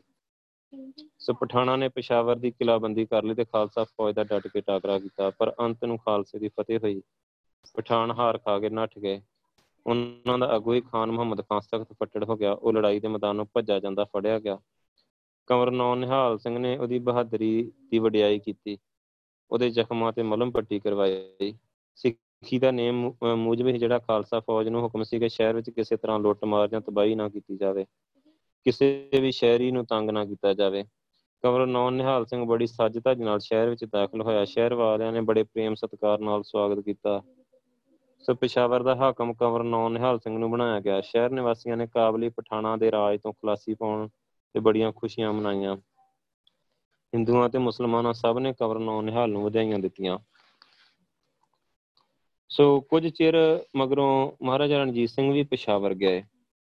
ਸੋ ਉਹਨਾਂ ਨੂੰ ਇਹ ਵੇਖ ਕੇ ਬੜੀ ਖੁਸ਼ੀ ਹੋਈ ਕਿ ਕੰਵਰ ਨੌ ਨਿਹਾਲ ਸਿੰਘ ਤੇ ਸਰਦਾਰ ਹਰੀ ਸਿੰਘ ਨਲੂਏ ਨੇ ਸ਼ਹਿਰ ਦੇ ਇਲਾਕੇ ਵਿੱਚ ਪੂਰਨ ਅਮਨ ਅਮਾਨ ਕਾਇਮ ਕੀਤਾ ਹੋਇਆ ਹੈ। ਸੋ ਪ੍ਰਜਾ ਹਰ ਤਰ੍ਹਾਂ ਨਾਲ ਸੁਖੀ ਤੇ ਖੁਸ਼ ਆ। ਉਹਨਾਂ ਨੇ ਕੁਝ ਹੋਰ ਕਿਲੇ ਬਣਾਉਣ ਤੇ ਸਰਹੱਦ ਨੂੰ ਪੱਕਿਆਂ ਕਰਨ ਦਾ ਹੁਕਮ ਕੀਤਾ। ਸੋ ਉਹਨਾਂ ਨੇ ਪੰਜਾਬ ਦੇ ਲੋਕਾਂ ਨੂੰ ਪੇਸ਼ਾਵਰ ਜਾ ਕੇ ਵਸਣ ਲਈ ਪ੍ਰੇਰਿਆ ਤੇ ਉਤਸ਼ਾਹਿਤ ਕੀਤਾ। ਇਸ ਤਰ੍ਹਾਂ ਕਈ ਪਿੰਡ ਵਸ ਗਏ। ਜਦੋਂ ਕਾਬਲ ਦੇ ਬਾਦਸ਼ਾਹ ਮੁਹੰਮਦ ਖਾਂ ਨੂੰ ਇਹ ਪਤਾ ਲੱਗਾ ਕਿ ਮਹਾਰਾਜਾ ਰਣਜੀਤ ਸਿੰਘ ਨੇ ਮੇਰੇ ਭਰਾਵਾਂ ਨੂੰ ਪੇਸ਼ਾਵਰ ਵਿੱਚੋਂ ਕੱਢ ਦਿੱਤਾ ਆ ਤੇ ਇਲਾਕੇ ਨੂੰ ਮੁਕੰਮਲ ਤੌਰ 'ਤੇ ਆਪਣੇ ਰਾਜ ਵਿੱਚ ਸ਼ਾਮਲ ਕਰ ਲਿਆ ਆ, ਤਾਂ ਉਸਦੇ ਤਨ ਮਨ ਨੂੰ ਅੱਗ ਲੱਗ ਉੱਠੀ। ਉਹਨੇ ਬਦਲਾ ਲੈਣ ਲਈ ਪੇਸ਼ਾਵਰ ਨੂੰ ਜਿੱਤਣ ਦਾ ਫੈਸਲਾ ਕੀਤਾ। ਉਹ ਇੱਕ ਬਹੁਤ ਤਕੜਾ ਲਸ਼ਕਰ ਇਕੱਠਾ ਕਰਕੇ ਤੇ ਸਨ 1835 ਵਿੱਚ ਪੇਸ਼ਾਵਰ ਉੱਤੇ ਚੜ੍ਹਾਈ ਕੀਤੀ, ਪਰ ਮਹਾਰਾਜਾ ਸਾਹਿਬ ਨੇ ਅਜਿਹੇ ਪੱਕੇ ਮੋਰਚੇ ਕਾਇਮ ਕੀਤੇ ਹੋਏ ਸਨ ਕਿ ਪਠਾਣਾਂ ਦੇ ਟਾਕਰੇ ਲਈ ਅਜਿਹੀ ਵਿਉਂਤ ਬਣਾ ਰੱਖੀ ਸੀ ਕਿ ਦੋਸਤ ਮੁਹੰਮਦ ਖਾਂ ਦੀ ਕੋਈ ਪੇਸ਼ ਨਾ ਗਈ। ਆਪਣੇ ਸਾਹਮਣੇ ਅਜਿਹੀ ਜ਼ਬਰਦਸਤ ਫੌਜ ਇਸ ਤਰ੍ਹਾਂ ਡਟੀ ਹੋਈ ਵੇਖ ਕੇ ਕਾਬਲ ਦੇ ਬਾਦਸ਼ਾਹ ਦਾ ਦਿਲ ਕੰਬ ਗਿਆ। ਉਸਨੇ ਇੱਕ ਚਾਲ ਖੇਡਣ ਦਾ ਇਰਾਦਾ ਕੀਤਾ। ਉਹਨੇ ਆਪਣਾ ਇੱਕ ਵਕੀਲ ਮਹਾਰਾਜਾ ਦੇ ਕੋਲ ਭੇਜਿਆ ਤੇ ਕਿਹਾ ਕਿ ਮੈਂ ਨਿੱਤ ਦੀ ਜੰਗ ਤੋਂ ਅੱਕ ਗਿਆ। ਮੈਂ ਚਾਹੁੰਦਾ ਕਿ ਪਰਸਪਰ ਵਿਚਾਰ ਰਾਹੀਂ ਦੋਹਾਂ ਰਾਜਾਂ ਦੀਆਂ ਹੱਦਾਂ ਬੰਨ੍ਹੀਆਂ ਜਾਣ ਜੋ ਝਗੜੇ ਤੇ ਬਖੇੜੇ ਦੀ ਗੁੰਜਾਇਸ਼ ਹੀ ਨਾ ਰਹੇ, ਸੋ ਦੋਹਾਂ ਹਕੂਮਤਾਂ ਦੇ ਵਿਚਕਾਰ ਅਮਨ ਤੇ ਦੋਸਤੀ ਬਣੀ ਰਹੇ। ਸੋ ਮਹਾਰਾਜਾ ਰਣਜੀਤ ਸਿੰਘ ਨੇ ਸਲਾਹ ਜਿਹੜੀ ਉਹ ਝੱਟ ਮੰਨ ਲਈ। ਸੋ ਉਹਨਾਂ ਨੇ ਫਕੀਰ ਅਜੀਜ਼ੁਦੀਨ ਤੇ ਇੱਕ ਹੈਗਾ ਸੀ ਮਿਸਟਰ ਹਾਰਲਨ ਨਾਂ ਦਾ ਅਮਰੀਕੀ ਸੀ, ਉਹਨੂੰ ਦੋਸਤ ਮੁਹੰਮਦ ਖਾਂ ਦੇ ਪਾਸ ਸਲਾਹ ਤੇ ਵਿਚਾਰ ਵਾਸਤੇ ਭੇਜਿਆ। ਅਮਨ ਤੇ ਜੰਗ ਦੇ ਸਭ ਨਿਯਮਾਂ ਰਿਵਾਜਾਂ ਨੂੰ ਸਿੱਕੇ ਤੇ ਟੰਗ ਕੇ ਦੋਸਤ ਮੁਹੰਮਦ ਖਾਂ ਨੇ ਦੋਹਾਂ ਨੂੰ ਗ੍ਰਿਫਤਾਰ ਕਰ ਲਿਆ ਤੇ ਜਲਾਲਾਬਾਦ ਲੈ ਗਿਆ। ਜਦ ਮਹਾਰਾਜਾ ਸਾਹਿਬ ਨੇ ਇਸ ਗੱਲ ਦਾ ਪਤਾ ਲੱਗਾ ਤਾਂ ਉਹਨਾਂ ਨੇ ਜ਼ਬਰਦਸਤ ਹੱਲੇ ਦੀ ਤਿਆਰੀ ਕੀਤੀ। ਫਕੀਰ ਅਜੀਜ਼ੁਦੀਨ ਬੜਾ ਸਿਆਣਾ ਤੇ ਹੁਸ਼ਿਆਰ ਸੀ। ਉਸਨੇ ਦੋਸਤ ਮੁਹੰਮਦ ਖਾਂ ਨੂੰ ਕਿਹਾ ਕਿ ਤੇਰੀ ਇਹ ਕਾਰਵਾਈ ਤੇਰੀ ਤਬਾਹੀ ਦਾ ਕਾਰਨ ਬਣੂਗੀ। ਸੋ ਮਹਾਰਾਜਾ ਸਾਹਿਬ ਨੇ ਆਪਣੇ ਬੰਦਿਆਂ ਨੂੰ ਛਡਾਉਣ ਲਈ ਹਰ ਪ੍ਰਕਾਰ ਦੀ ਖੇਚਲ ਤੇ ਕੁਰਬਾਨੀ ਕਰਨਗੇ, ਸੋ ਤੈਨੂੰ ਤੇਰੀ ਕੀਤੀ ਦਾ ਮਜ਼ਾ ਚਖਾਉਣਗੇ। ਦੋਸਤ ਮੁਹੰਮਦ ਖਾਂ ਨੇ ਆਪਣੀ ਗਲਤੀ ਅਨੁਭਵ ਕਰ ਲਈ ਤੇ ਦੋਵਾਂ ਨੂੰ ਛੱਡ ਦਿੱਤਾ ਤੇ ਨਾਲ ਹੀ ਉਹ ਅਜਿਹਾ ਭੈ ਭੀਤ ਹੋਇਆ ਕਿ ਉਸਨੇ ਪੇਸ਼ਾਵਰ ਨੂੰ ਜਿੱਤਣਾ ਅਸੰਭਵ ਸਮਝਿਆ ਤੇ ਵਾਪਸ ਘਰ ਨੂੰ ਮੁੜ ਗਿਆ। ਸੋ ਮਹਾਰਾਜਾ ਸਾਹਿਬ ਦੇ ਇਲਾਕੇ ਦਾ ਪ੍ਰਬੰਧ ਹੋਰ ਵੀ ਚੰਗਾ ਤੇ ਪਕੇਰਾ ਕਰ ਦਿੱਤਾ। ਇਸ ਦੀ ਰੱਖਿਆ ਲਈ ਹੋਰ ਕਿਲੇ ਤਿਆਰ ਕੀਤੇ। ਲਦਾਖ ਦੀ ਜਿੱਤ। ਇਸ ਸਮੇਂ ਕੰਵਰ ਸ਼ੇਰ ਸਿੰਘ ਕਸ਼ਮੀਰ ਦਾ ਹਾਕਮ ਸੀ। ਇੱਕ ਵਾਰੀ ਉਹ ਕਸ਼ਮੀਰ ਦੀ ਸਰਹੱਦ ਤੇ ਦੌਰਾ ਕਰਦਾ ਹੋਇਆ ਕਸ਼ਮੀਰ ਅਤੇ ਲਦਾਖ ਦੀ ਹੱਦ ਦੇ ਕੋਲ ਪੁੱਜਾ ਤੇ ਕਸ਼ਮੀਰ ਤੋਂ ਉਹ ਉੱਤਰ ਪੂਰਬ ਵੱਲ ਆ। ਉਹਨੇ ਵੇਖਿਆ ਕਿ ਲਦਾਖ ਦੀਆਂ ਪਹਾੜੀਆਂ ਦੇ ਉੱਪਰ ਕਈ ਰਾਹ ਮਤਲਬ ਕਸ਼ਮੀਰ ਦੀ ਘਾਟੀ ਵਿੱਚ ਆਉਂਦੇ ਆ। ਉਹਨੇ ਖਿਆਲ ਕੀਤਾ ਕਿ ਕਸ਼ਮੀਰ ਦੀ ਸੁਰੱਖਿਆ ਵਾਸਤੇ ਜ਼ਰੂਰੀ ਹੈ ਕਿ ਇਹਨਾਂ ਰਾਹਾਂ ਦੇ ਉੱਪਰ ਕਬਜ਼ਾ ਕੀਤਾ ਜਾਵੇ, ਤਾਂ ਹੀ ਹੋ ਸਕਦਾ ਹੈ ਜੇ ਲਦਾਖ ਨੂੰ ਜਿੱਤ ਕੇ ਸਿੱਖ ਰਾਜ ਦਾ ਅੰਗ ਬਣਾਇਆ ਜਾਵੇ। ਅਜਿਹਾ ਕਰਨ ਦੇ ਨਾਲ ਇੱਕ ਤਾਂ ਇੱਧਰੋਂ ਹਮਲੇ ਦਾ ਖਤਰਾ ਹਟ ਜਾਂਦਾ ਹੈ, ਦੂਜਾ ਤਿੱਬਤ, ਚੀਨ, ਗਿਲਗਟ ਨਾਲ ਵਪਾਰ ਦੇ ਰਾਹ ਖੁੱਲ੍ਹ ਜਾਂਦੇ ਹੈ। ਸੋ ਕੰਵਰ ਸ਼ੇਰ ਸਿੰਘ ਨੇ ਲਾਹੌਰ ਆ ਕੇ ਆਪਣੀ ਤਜਵੀਜ਼ ਆ ਜਿਹੜੀ ਮਹਾਰਾਜਾ ਸਾਹਿਬ ਦੇ ਨੂੰ ਦੱਸੀ। ਸੋ ਉਹਨਾਂ ਨੇ ਇਸ ਨੂੰ ਹਰ ਪੱਖ ਤੋਂ ਵਿਚਾਰਿਆ ਅਤੇ ਆਪਣੇ ਸਲਾਹਕਾਰਾਂ ਅਤੇ ਦਰਬਾਰੀਆਂ ਨਾਲ ਵੀ ਸਲਾਹ ਕਰ ਲਈ। ਸੋ ਉਹਨਾਂ ਨੇ ਕੰਵਰ ਸਾਹਿਬ ਦੀ ਸਿਆਣਪ ਦੀ ਦਾਤ ਦਿੱਤੀ ਅਤੇ ਇਸ ਤਜਵੀਜ਼ ਨੂੰ ਪਸੰਦ ਕੀਤਾ। ਸੋ ਮਹਾਰਾਜਾ ਸਾਹਿਬ ਨੇ ਇਸ ਦੀ ਪ੍ਰਵਾਨਗੀ ਦੇ ਦਿੱਤੀ। ਕੰਵਰ ਸ਼ੇਰ ਸਿੰਘ ਨੇ ਸਰਦਾਰ ਜ਼ੋਰਾਵਰ ਸਿੰਘ ਦੀ ਕਮਾਂਡ ਹੇਠ 8,000 ਫੌਜ ਭੇਜੀ। ਸੋ ਇਹ ਫੌਜ ਪਹਾੜੀਆਂ ਦੀ ਸਖਤੀ ਭਰੀ ਚੜ੍ਹਾਈ ਕਰਕੇ ਇਸ ਕਰਦੂ ਪਹੁੰਚ ਗਈ। ਸੋ ਲਦਾਖੀ ਬੜੀ ਬਹਾਦਰੀ ਦੇ ਨਾਲ ਲੜੇ। 2 ਮਹੀਨੇ ਲੜਾਈ ਹੁੰਦੀ ਰਹੀ। ਅੰਤ ਨੂੰ ਲਦਾਖੀ ਹਾਰ ਕੇ ਨੱਸ ਗਏ। ਲਦਾਖ ਦਾ ਇਲਾਕਾ ਸਿੱਖ ਰਾਜ ਦਾ ਅੰਗ ਬਣ ਗਿਆ। ਸੋ ਸਰਦਾਰ ਜ਼ੋਰਾਵਰ ਸਿੰਘ ਨੇ ਇਸ ਦੀ ਸੁਰੱਖਿਆ ਲਈ 2 ਕਿਲੇ ਬਣਾਏ। ਕੰਵਰ ਨੌ ਨਿਹਾਲ ਸਿੰਘ ਦਾ ਵਿਆਹ ਮਾਰਚ ਸਨ 1837 ਵਿੱਚ ਮਹਾਰਾਜਾ ਰਣਜੀਤ ਸਿੰਘ ਨੇ ਆਪਣੇ ਪੋਤਰੇ ਖੜਕ ਸਿੰਘ ਦਾ ਇਸ ਪੁੱਤਰ ਹੀ ਕੰਵਰ ਨੌ ਨਿਹਾਲ ਸਿੰਘ, ਇਹਦਾ ਵਿਆਹ ਸਰਦਾਰ ਸ਼ਾਮ ਸਿੰਘ ਅਟਾਰੀ ਦੀ ਸਪੁੱਤਰੀ ਹੀ ਬੀਬੀ ਨਾਨਕੀ ਉਹਦੇ ਨਾਲ ਬੜੀ ਧੂਮ-ਧਾਮ ਨਾਲ ਕੀਤਾ। ਇਤਿਹਾਸਕਾਰਾਂ ਦੀ ਰਾਏ ਹੈ ਕਿ ਦੁਨੀਆ ਵਿੱਚ ਕਿਤੇ ਵੀ ਕਦੇ ਵੀ ਇਸ ਵਿਆਹ ਉੱਪਰ ਇੰਨਾ ਰੁਪਇਆ ਖਰਚ ਨਹੀਂ ਹੋਇਆ। ਸੋ ਇਸ ਵਿੱਚ ਇੰਨੇ ਲੋਕ ਸ਼ਾਮਲ ਨਹੀਂ ਹੋਏ ਜਿੰਨੇ ਇਸ ਵਿਆਹ ਵਿੱਚ ਹੋਏ। ਸੋ ਮਹਾਰਾਜਾ ਸਾਹਿਬ ਨੇ ਪ੍ਰਾਹੁਣਿਆਂ ਦੀ ਗਿਣਤੀ 5 ਲੱਖ ਦੇ ਕਰੀਬ ਹੀ। ਸੋ ਨੇ ਇੱਕ ਦਿਨ ਵਿੱਚ 20 ਲੱਖ ਰੁਪਇਆ ਗਰੀਬਾਂ ਵਿੱਚ ਵੰਡਿਆ। ਸੋ ਫਰੀਦਕੋਟ, ਪਟਿਆਲਾ, ਨਾਭਾ, ਜੀਂਦ, ਕਲਸੀਆਂ, ਕਪੂਰਥਲਾ, ਨਾਰਾਇਣਗੜ੍ਹ, ਮਲੇਰਕੋਟਲਾ, ਮੰਡੀ, ਸਕੇਤ ਆਦਿ ਦੇ ਰਾਜੇ ਹੀ ਇਸ ਵਿਆਹ ਵਿੱਚ ਪੁੱਜੇ। ਅੰਗਰੇਜ਼ ਸਰਕਾਰ ਵੱਲੋਂ ਫੌਜ ਦਾ ਮਹਾਂਸੈਨਾਪਤੀ ਸਰ ਹੈਨਰੀ ਵੈਨ ਅਤੇ ਉਹਦੀ ਮੇਮ ਅਤੇ ਹੋਰ ਬਹੁਤ ਸਾਰੇ ਕਰਮਚਾਰੀ ਆਏ। ਸੋ ਮਹਾਰਾਜਾ ਸਾਹਿਬ ਨੇ ਵੀ ਦਿਲ ਖੋਲ੍ਹ ਕੇ ਖਰਚ ਕੀਤਾ ਅਤੇ ਅੱਗੋਂ ਸਰਦਾਰ ਸ਼ਾਮ ਸਿੰਘ ਅਟਾਰੀ ਵਾਲੇ ਨੇ ਹੱਦ ਕਰ ਦਿੱਤੀ। ਠੀਕ ਹੀ ਅਜਿਹਾ ਸ਼ਾਨਦਾਰ ਵਿਆਹ ਸ਼ਾਇਦ ਕਦੇ ਹੋਰ ਕਿਤੇ ਹੋਇਆ ਹੋਵੇ ਜਾਂ ਨਾ। ਸੋ ਇਹ ਵਿਆਹ 'ਤੇ ਬਹੁਤ ਖਰਚ ਕੀਤਾ ਹੈ। ਇਹ ਵਿਆਹ ਬੜਾ ਮਸ਼ਹੂਰ ਸੀ ਮਤਲਬ। ਸੋ ਇਹ ਵੀ ਆਪਾਂ ਪਤਾ, ਆਪਾਂ ਸਮਝ ਸਕਦੇ ਹਾਂ ਕਿ ਸਿੱਖੀ ਤੋਂ ਥੋੜ੍ਹਾ ਜਿਹਾ ਹਟ ਗਏ ਹੈਗੇ, ਇੰਨਾ ਫਜ਼ੂਲ ਖਰਚ ਅਤੇ ਐਡਾ ਤਕੜਾ। ਪਰ ਉਹ ਮਹਾਰਾਜਾ ਦੇ ਤੌਰ 'ਤੇ ਜਿਵੇਂ ਉਹਨਾਂ ਨੇ ਕੀਤਾ। ਸੋ ਜਮਰੌਦ ਦੀ ਜੰਗ ਅਤੇ ਸਰਦਾਰ ਹਰੀ ਸਿੰਘ ਦੀ ਸ਼ਹੀਦੀ। ਸਰਦੀ ਇਲਾਕੇ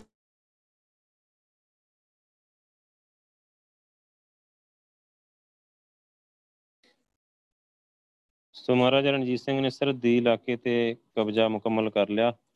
ਕੰਵਰ ਨੌ ਨਿਹਾਲ ਸਿੰਘ ਨੂੰ ਉੱਥੋਂ ਦਾ ਹਾਕਮ ਬਣਾ ਕੇ ਸਰਦਾਰ ਹਰੀ ਸਿੰਘ ਨਲੂਆ, ਉੱਥੋਂ ਦਾ ਇੱਕ ਵੱਡਾ ਫੌਜੀ ਅਫਸਰ, ਕੰਵਰ ਸਾਹਿਬ ਦਾ ਇੱਕ ਖਾਸ ਸਲਾਹਕਾਰ ਅਤੇ ਸਹਾਇਕ ਹੀ ਉਹ। ਸੋ ਪੇਸ਼ਾਵਰ ਸਿੱਖ ਰਾਜ ਦਾ ਇੱਕ ਅੰਗ ਬਣ ਗਿਆ ਮਤਲਬ। ਅਤੇ ਉਸ ਵਿੱਚ ਸਿੱਖ ਹਾਕਮ ਖਾਸ ਕਰਕੇ ਸਰਦਾਰ ਹਰੀ ਸਿੰਘ ਨਲੂਏ ਜੇ ਸੂਰਬੀਰ ਸਿੱਖ ਜਰਨੈਲ ਦੀ ਮੌਜੂਦਗੀ ਕਾਬਲ ਦੇ ਬਾਦਸ਼ਾਹ ਦੋਸਤ ਮੁਹੰਮਦ ਖਾਂ ਅਤੇ ਸਰਹੱਦੀ ਪਠਾਣਾਂ ਨੂੰ ਬੜੀ ਚੁਭਦੀ ਸੀ। ਆਪਾਂ ਵੇਖਿਆ ਕਿ 1835 ਵਿੱਚ ਉਹਨੂੰ ਪੇਸ਼ਾਵਰ 'ਤੇ ਵੀ ਉਹਨੇ ਹਮਲਾ ਕੀਤਾ ਅਤੇ ਮਾਰ ਖਾ ਕੇ ਘਰ ਨੂੰ ਮੁੜ ਗਿਆ ਵਾਪਸ। ਸੋ ਜਦੋਂ ਇੱਧਰ ਸਰਦਾਰ ਹਰੀ ਸਿੰਘ ਨੇ ਸਰਹੱਦੀ ਇਲਾਕੇ ਦਾ ਪ੍ਰਬੰਧ ਠੀਕ ਠਾਕ ਕਰਕੇ ਉਹਨੇ ਸਰਹੱਦੀ ਇਲਾਕੇ ਦਾ ਪ੍ਰਬੰਧ ਠੀਕ ਠਾਕ ਕਰਕੇ ਇਸ ਇਲਾਕੇ ਦੀ ਸੁਰੱਖਿਆ ਅਤੇ ਪਕਿਆਈ ਵੱਲ ਧਿਆਨ ਦਿੱਤਾ। ਉਸਨੇ ਕਾਬਲ ਵੱਲੋਂ ਹਿੰਦੁਸਤਾਨ ਵਿੱਚ ਆਉਣ ਵਾਲੇ ਵੱਡੇ ਰਾਹ ਦਰਾ ਖੈਬਰ ਨੂੰ ਰੋਕਣ ਦਾ ਪ੍ਰਬੰਧ ਕਰਨ ਦਾ ਫੈਸਲਾ ਕੀਤਾ। ਸੋ ਇਸ ਦੀ ਨਾਕਾਬੰਦੀ ਦੀ ਗਰਜ ਨੂੰ ਮੁੱਖ ਰੱਖ ਕੇ ਉਹਨੇ ਦਰਾ ਖੈਬਰ ਦੇ ਐਨ ਮੂੰਹ ਦੇ ਫਾਸਲੇ ਕਿਲ੍ਹੇ ਜਮਰੌਦ ਦੇ ਉੱਪਰ ਕਬਜ਼ਾ ਕਰ ਲਿਆ। ਉਹਨੂੰ ਨਵੇਂ ਸਿਰਿਓਂ ਤਿਆਰ ਕਰਕੇ ਪੱਕਿਆਂ ਕੀਤਾ ਗਿਆ। ਸਰਦਾਰ ਮਾਹ ਸਿੰਘ ਨੂੰ ਇੱਥੋਂ ਦਾ ਫੌਜਦਾਰ ਨਿਯਤ ਕੀਤਾ ਗਿਆ। ਹੋਰ ਵੀ ਬਹੁਤ ਸਾਰੇ ਕਿਲ੍ਹੇ ਬਣਾਏ ਗਏ। ਪੇਸ਼ਾਵਰ ਅਤੇ ਜਮਰੌਦ ਦੇ ਰਾਹ 'ਤੇ ਇੱਕ ਕਿਲ੍ਹਾ ਬਣਾਇਆ ਗਿਆ ਜਿਸ ਦਾ ਨਾਮ ਬੁਰਜ ਹਰੀ ਸਿੰਘ ਰੱਖਿਆ ਗਿਆ। ਇੱਕ ਕਿਲ੍ਹਾ ਬਾੜਾ ਨਦੀ ਦੇ ਕੰਢੇ 'ਤੇ ਤਿਆਰ ਕੀਤਾ ਗਿਆ। ਇਹ ਦਰਿਆ ਕਾਬਲ ਦੇ ਕੰਢੇ ਦੇ ਪਾਸ ਮਿਚਨੀ ਦਾ ਕਿਲ੍ਹਾ ਉਸਾਰਿਆ ਗਿਆ। ਹਸ਼ਤਨਗਰ, ਬਿਜੌਰ ਅਤੇ ਗੰਧਾਵ ਦੇ ਰਾਹ ਰੋਕਣ ਲਈ ਕਿਲ੍ਹਾ ਸ਼ੰਕਰਗੜ੍ਹ ਦੀ ਉਸਾਰੀ ਕੀਤੀ ਗਈ। ਸੋ ਇਹਨਾਂ ਕਿਲ੍ਹਾਬੰਦੀਆਂ ਦੇ ਸਦਕਾ ਪਠਾਣੀ ਇਲਾਕੇ ਵਿੱਚ ਪੂਰਨ ਅਮਨ ਅਮਾਨ ਹੋ ਗਿਆ ਅਤੇ ਪਠਾਣਾਂ ਉੱਪਰ ਸਿੱਖਾਂ ਦਾ ਖਾਸ ਕਰਕੇ ਹਰੀ ਸਿੰਘ ਨਲੂਏ ਦਾ ਦਬਦਬਾ ਕਾਇਮ ਹੋ ਗਿਆ। ਸਰਹੱਦੀ ਇਲਾਕੇ ਵਿੱਚ ਸਿੱਖ ਫੌਜ ਵੀ ਚੌਖੀ ਸੀ। ਇਲਾਕੇ ਪੇਸ਼ਾਵਰ ਵਿੱਚ 8 ਪਲਟਨਾਂ ਅਤੇ 15 ਤੋਪਾਂ ਸਨ।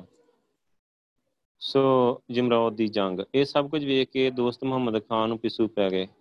ਦਰਾਖਿਆਬਰ ਦਾ ਰੁਕ ਜਾਣਾ ਉਸ ਲਈ ਬੜਾ ਦੁਖਦਾਈ ਸੀ। ਉਹਨੂੰ ਆਪਣੇ ਘਰ ਦਾ ਫਿਕਰ ਪੈ ਗਿਆ, ਉਹਨੂੰ ਡਰ ਪੈ ਗਿਆ ਕਿ ਮਹਾਰਾਜਾ ਰਣਜੀਤ ਸਿੰਘ ਦੀਆਂ ਫੌਜਾਂ ਮੇਰੀ ਸਰਹੱਦ ਦੇ ਬਹੁਤ ਨੇੜੇ ਆ ਡਟੀਆਂ ਆ, ਜਿਸ ਕਰਕੇ ਮੇਰੇ ਜਲਾਲਾਬਾਦ ਤੇ ਕਾਬਲ ਉਹਨਾਂ ਦੀ ਮਾਰ ਹੇਠ ਆ ਸਕਦੇ ਆ।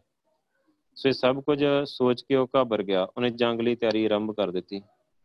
ਸੋ ਵਿਸਾਖ ਅਪ੍ਰੈਲ 1837 ਵਿੱਚ ਦੋਸਤ ਮੁਹੰਮਦ ਖਾਨ ਨੇ ਸਿੱਖ ਰਾਜ ਦੇ ਵਿਰੁੱਧ ਜਹਾਦ ਦਾ ਐਲਾਨ ਕੀਤਾ।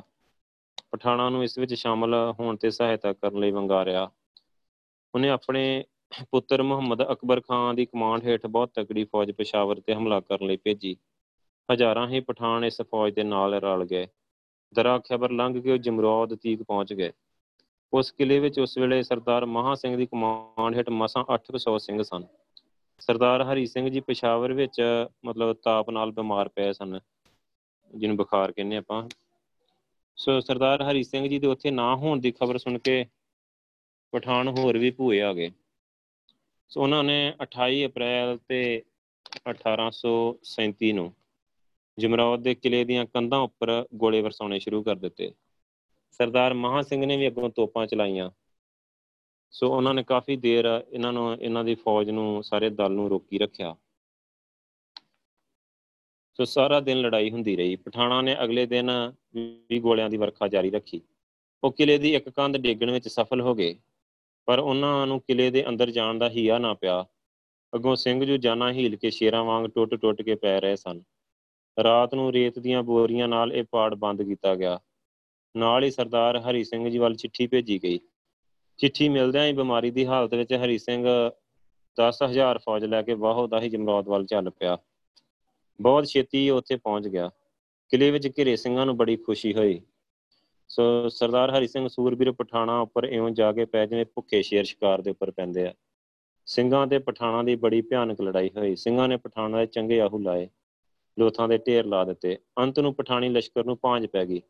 ਉਹ 14 ਤੋਪਾਂ ਤੇ ਹੋਰ ਬਹੁਤ ਸਾਰਾ ਜੰਗੀ ਸਮਾਨ ਛੱਡ ਕੇ ਨਾਟਕ ਤੁਰੇ। ਸਿੰਘਾਂ ਨੇ ਉਹਨਾਂ ਦਾ ਕਾਫੀ ਦੂਰ ਤੱਕ ਪਿੱਛਾ ਕੀਤਾ।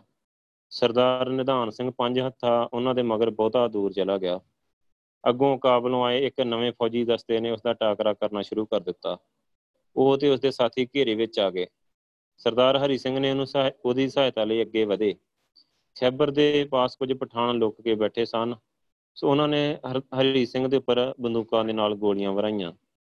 ਉਹਨਾਂ ਨੂੰ 2 ਗੋਲੀਆਂ ਲੱਗੀਆਂ, ਇੱਕ ਵੱਖੀ ਵਿੱਚ ਤੇ ਇੱਕ ਢਿੱਡ ਵਿੱਚ। ਸਖਤ ਫੱਟੜ ਹੋ ਚੁੱਕੇ ਖਾਲਸੇ ਦਾ ਜਰਨੈਲ ਉਹਨਾਂ ਲੁਕੇ ਹੋਏ ਪਠਾਣਾਂ ਨੂੰ ਜਾ ਘੇਰਿਆ ਤੇ ਸਭ ਨੂੰ ਪਾਰ ਬੁਲਾਇਆ। ਸੋ ਹਰੀ ਸਿੰਘ ਦੇ ਜ਼ਖਮਾਂ ਵਿੱਚੋਂ ਖੂਨ ਬਹੁਤ ਵਗ ਰਿਹਾ ਸੀ। ਉਹ ਕਮਜ਼ੋਰ ਹੀ ਕਮਜ਼ੋਰ ਹੁੰਦੇ ਜਾਂਦੇ ਸਨ। ਉਹਨਾਂ ਨੂੰ ਕਿਲੇ ਦੇ ਅੰਦਰ ਲਿਜਾਇਆ ਗਿਆ ਤੇ ਉਹਨਾਂ ਦੇ ਜ਼ਖਮ ਬੰਨੇ ਗਏ, ਪਰ ਉਹਨਾਂ ਦੀ ਜਾਨ ਨਾ ਬਚਾਈ ਜਾ ਸਕੀ। 30 ਅਪ੍ਰੈਲ ਤੇ 1837 ਨੂੰ ਉਹ ਅਕਾਲ ਚਲਾਣਾ ਕਰ ਗਏ। ਸੋ ਸਿੱਖ ਰਾਜ ਦਾ ਇੱਕ ਵੱਡਾ ਥੰਮ ਹੀ ਡਿੱਗ ਪਿਆ। ਉਹਨਾਂ ਦੀ ਚਲਾਣੇ ਦੀ ਖਬਰ ਉਹਨਾਂ ਚਿਰ ਗੁਪਤ ਰੱਖਿਆ ਗਿਆ ਜਦੋਂ ਤੀਕ ਪਠਾਣ ਪੂਰੀ ਤਰ੍ਹਾਂ ਮਤਲਬ ਘਰਾਂ ਵੱਲ ਨਾ ਦੌੜ ਗਏ। ਸੋ ਇਹ ਜਿਹੜਾ ਹਰੀ ਸਿੰਘ ਨਲੂਆ ਹੈ ਨਾ, ਇਹਦੀ ਜਿਹੜੀ ਸ਼ਹੀਦੀ ਹੋਈ ਬੜੀ, ਉਹ ਜਿਹੜੀ ਜੰਗ ਸੀ ਬਹੁਤ ਭਿਆਨਕ ਜੰਗ ਸੀ। ਉਹਦੇ ਵਿੱਚ ਮਤਲਬ ਇਹ ਜਿਹੜੇ 2-3 ਜਰਨਲ ਨਾਲ ਉਹਨੇ ਮਤਲਬ ਸਿੱਧਾ ਦਵੰਦ ਯੁੱਧ ਕੀਤਾ ਹੈ ਆਮੋ ਸਾਹਮਣੇ। ਉਹਨਾਂ ਨੇ ਇਹਨੂੰ ਲਲਕਾਰਿਆ ਹੈ ਹਰੀ ਸਿੰਘ ਨਲੂਏ ਨੂੰ। ਸੋ ਆਮੋ ਸਾਹਮਣੇ ਦੀ ਲੜਾਈ ਜਿਹੜੀ ਹੁੰਦੀ ਹੈ ਉਹਦੇ ਵਿੱਚ ਉਹਨਾਂ ਦਾ ਇੱਕ ਹੈਗਾ ਹੈ ਜਰਨੈਲ ਸੰਮੀ ਖਾਨ ਸੀ, ਤੇ ਉਹ ਉਹਦਾ ਮਤਲਬ ਜਿਵੇਂ ਇਤਿਹਾਸ 'ਚ ਜ਼ਿਕਰ ਆ ਕਿ ਪੂਰਾ ਸਬੂਤਾ ਬੱਕਰਾ ਇਕੱਲਾ ਖਾ ਜਾਂਦਾ ਹੈ, ਇੰਨਾ ਤਕੜਾ ਹੈ ਮਤਲਬ। ਤੇ ਉਹਨੇ ਇਹਨੂੰ ਲਲਕਾਰਿਆ ਹਰੀ ਸਿੰਘ ਨਲੂਏ ਨੂੰ ਕਿ ਆਪਾਂ ਫੌਜਾਂ ਕੀ ਮਰਵਾਉਣੀਆਂ, ਆਪਾਂ ਦੋਵੇਂ ਫੈਸਲਾ ਕਰ ਲੈਂਦੇ ਹਾਂ।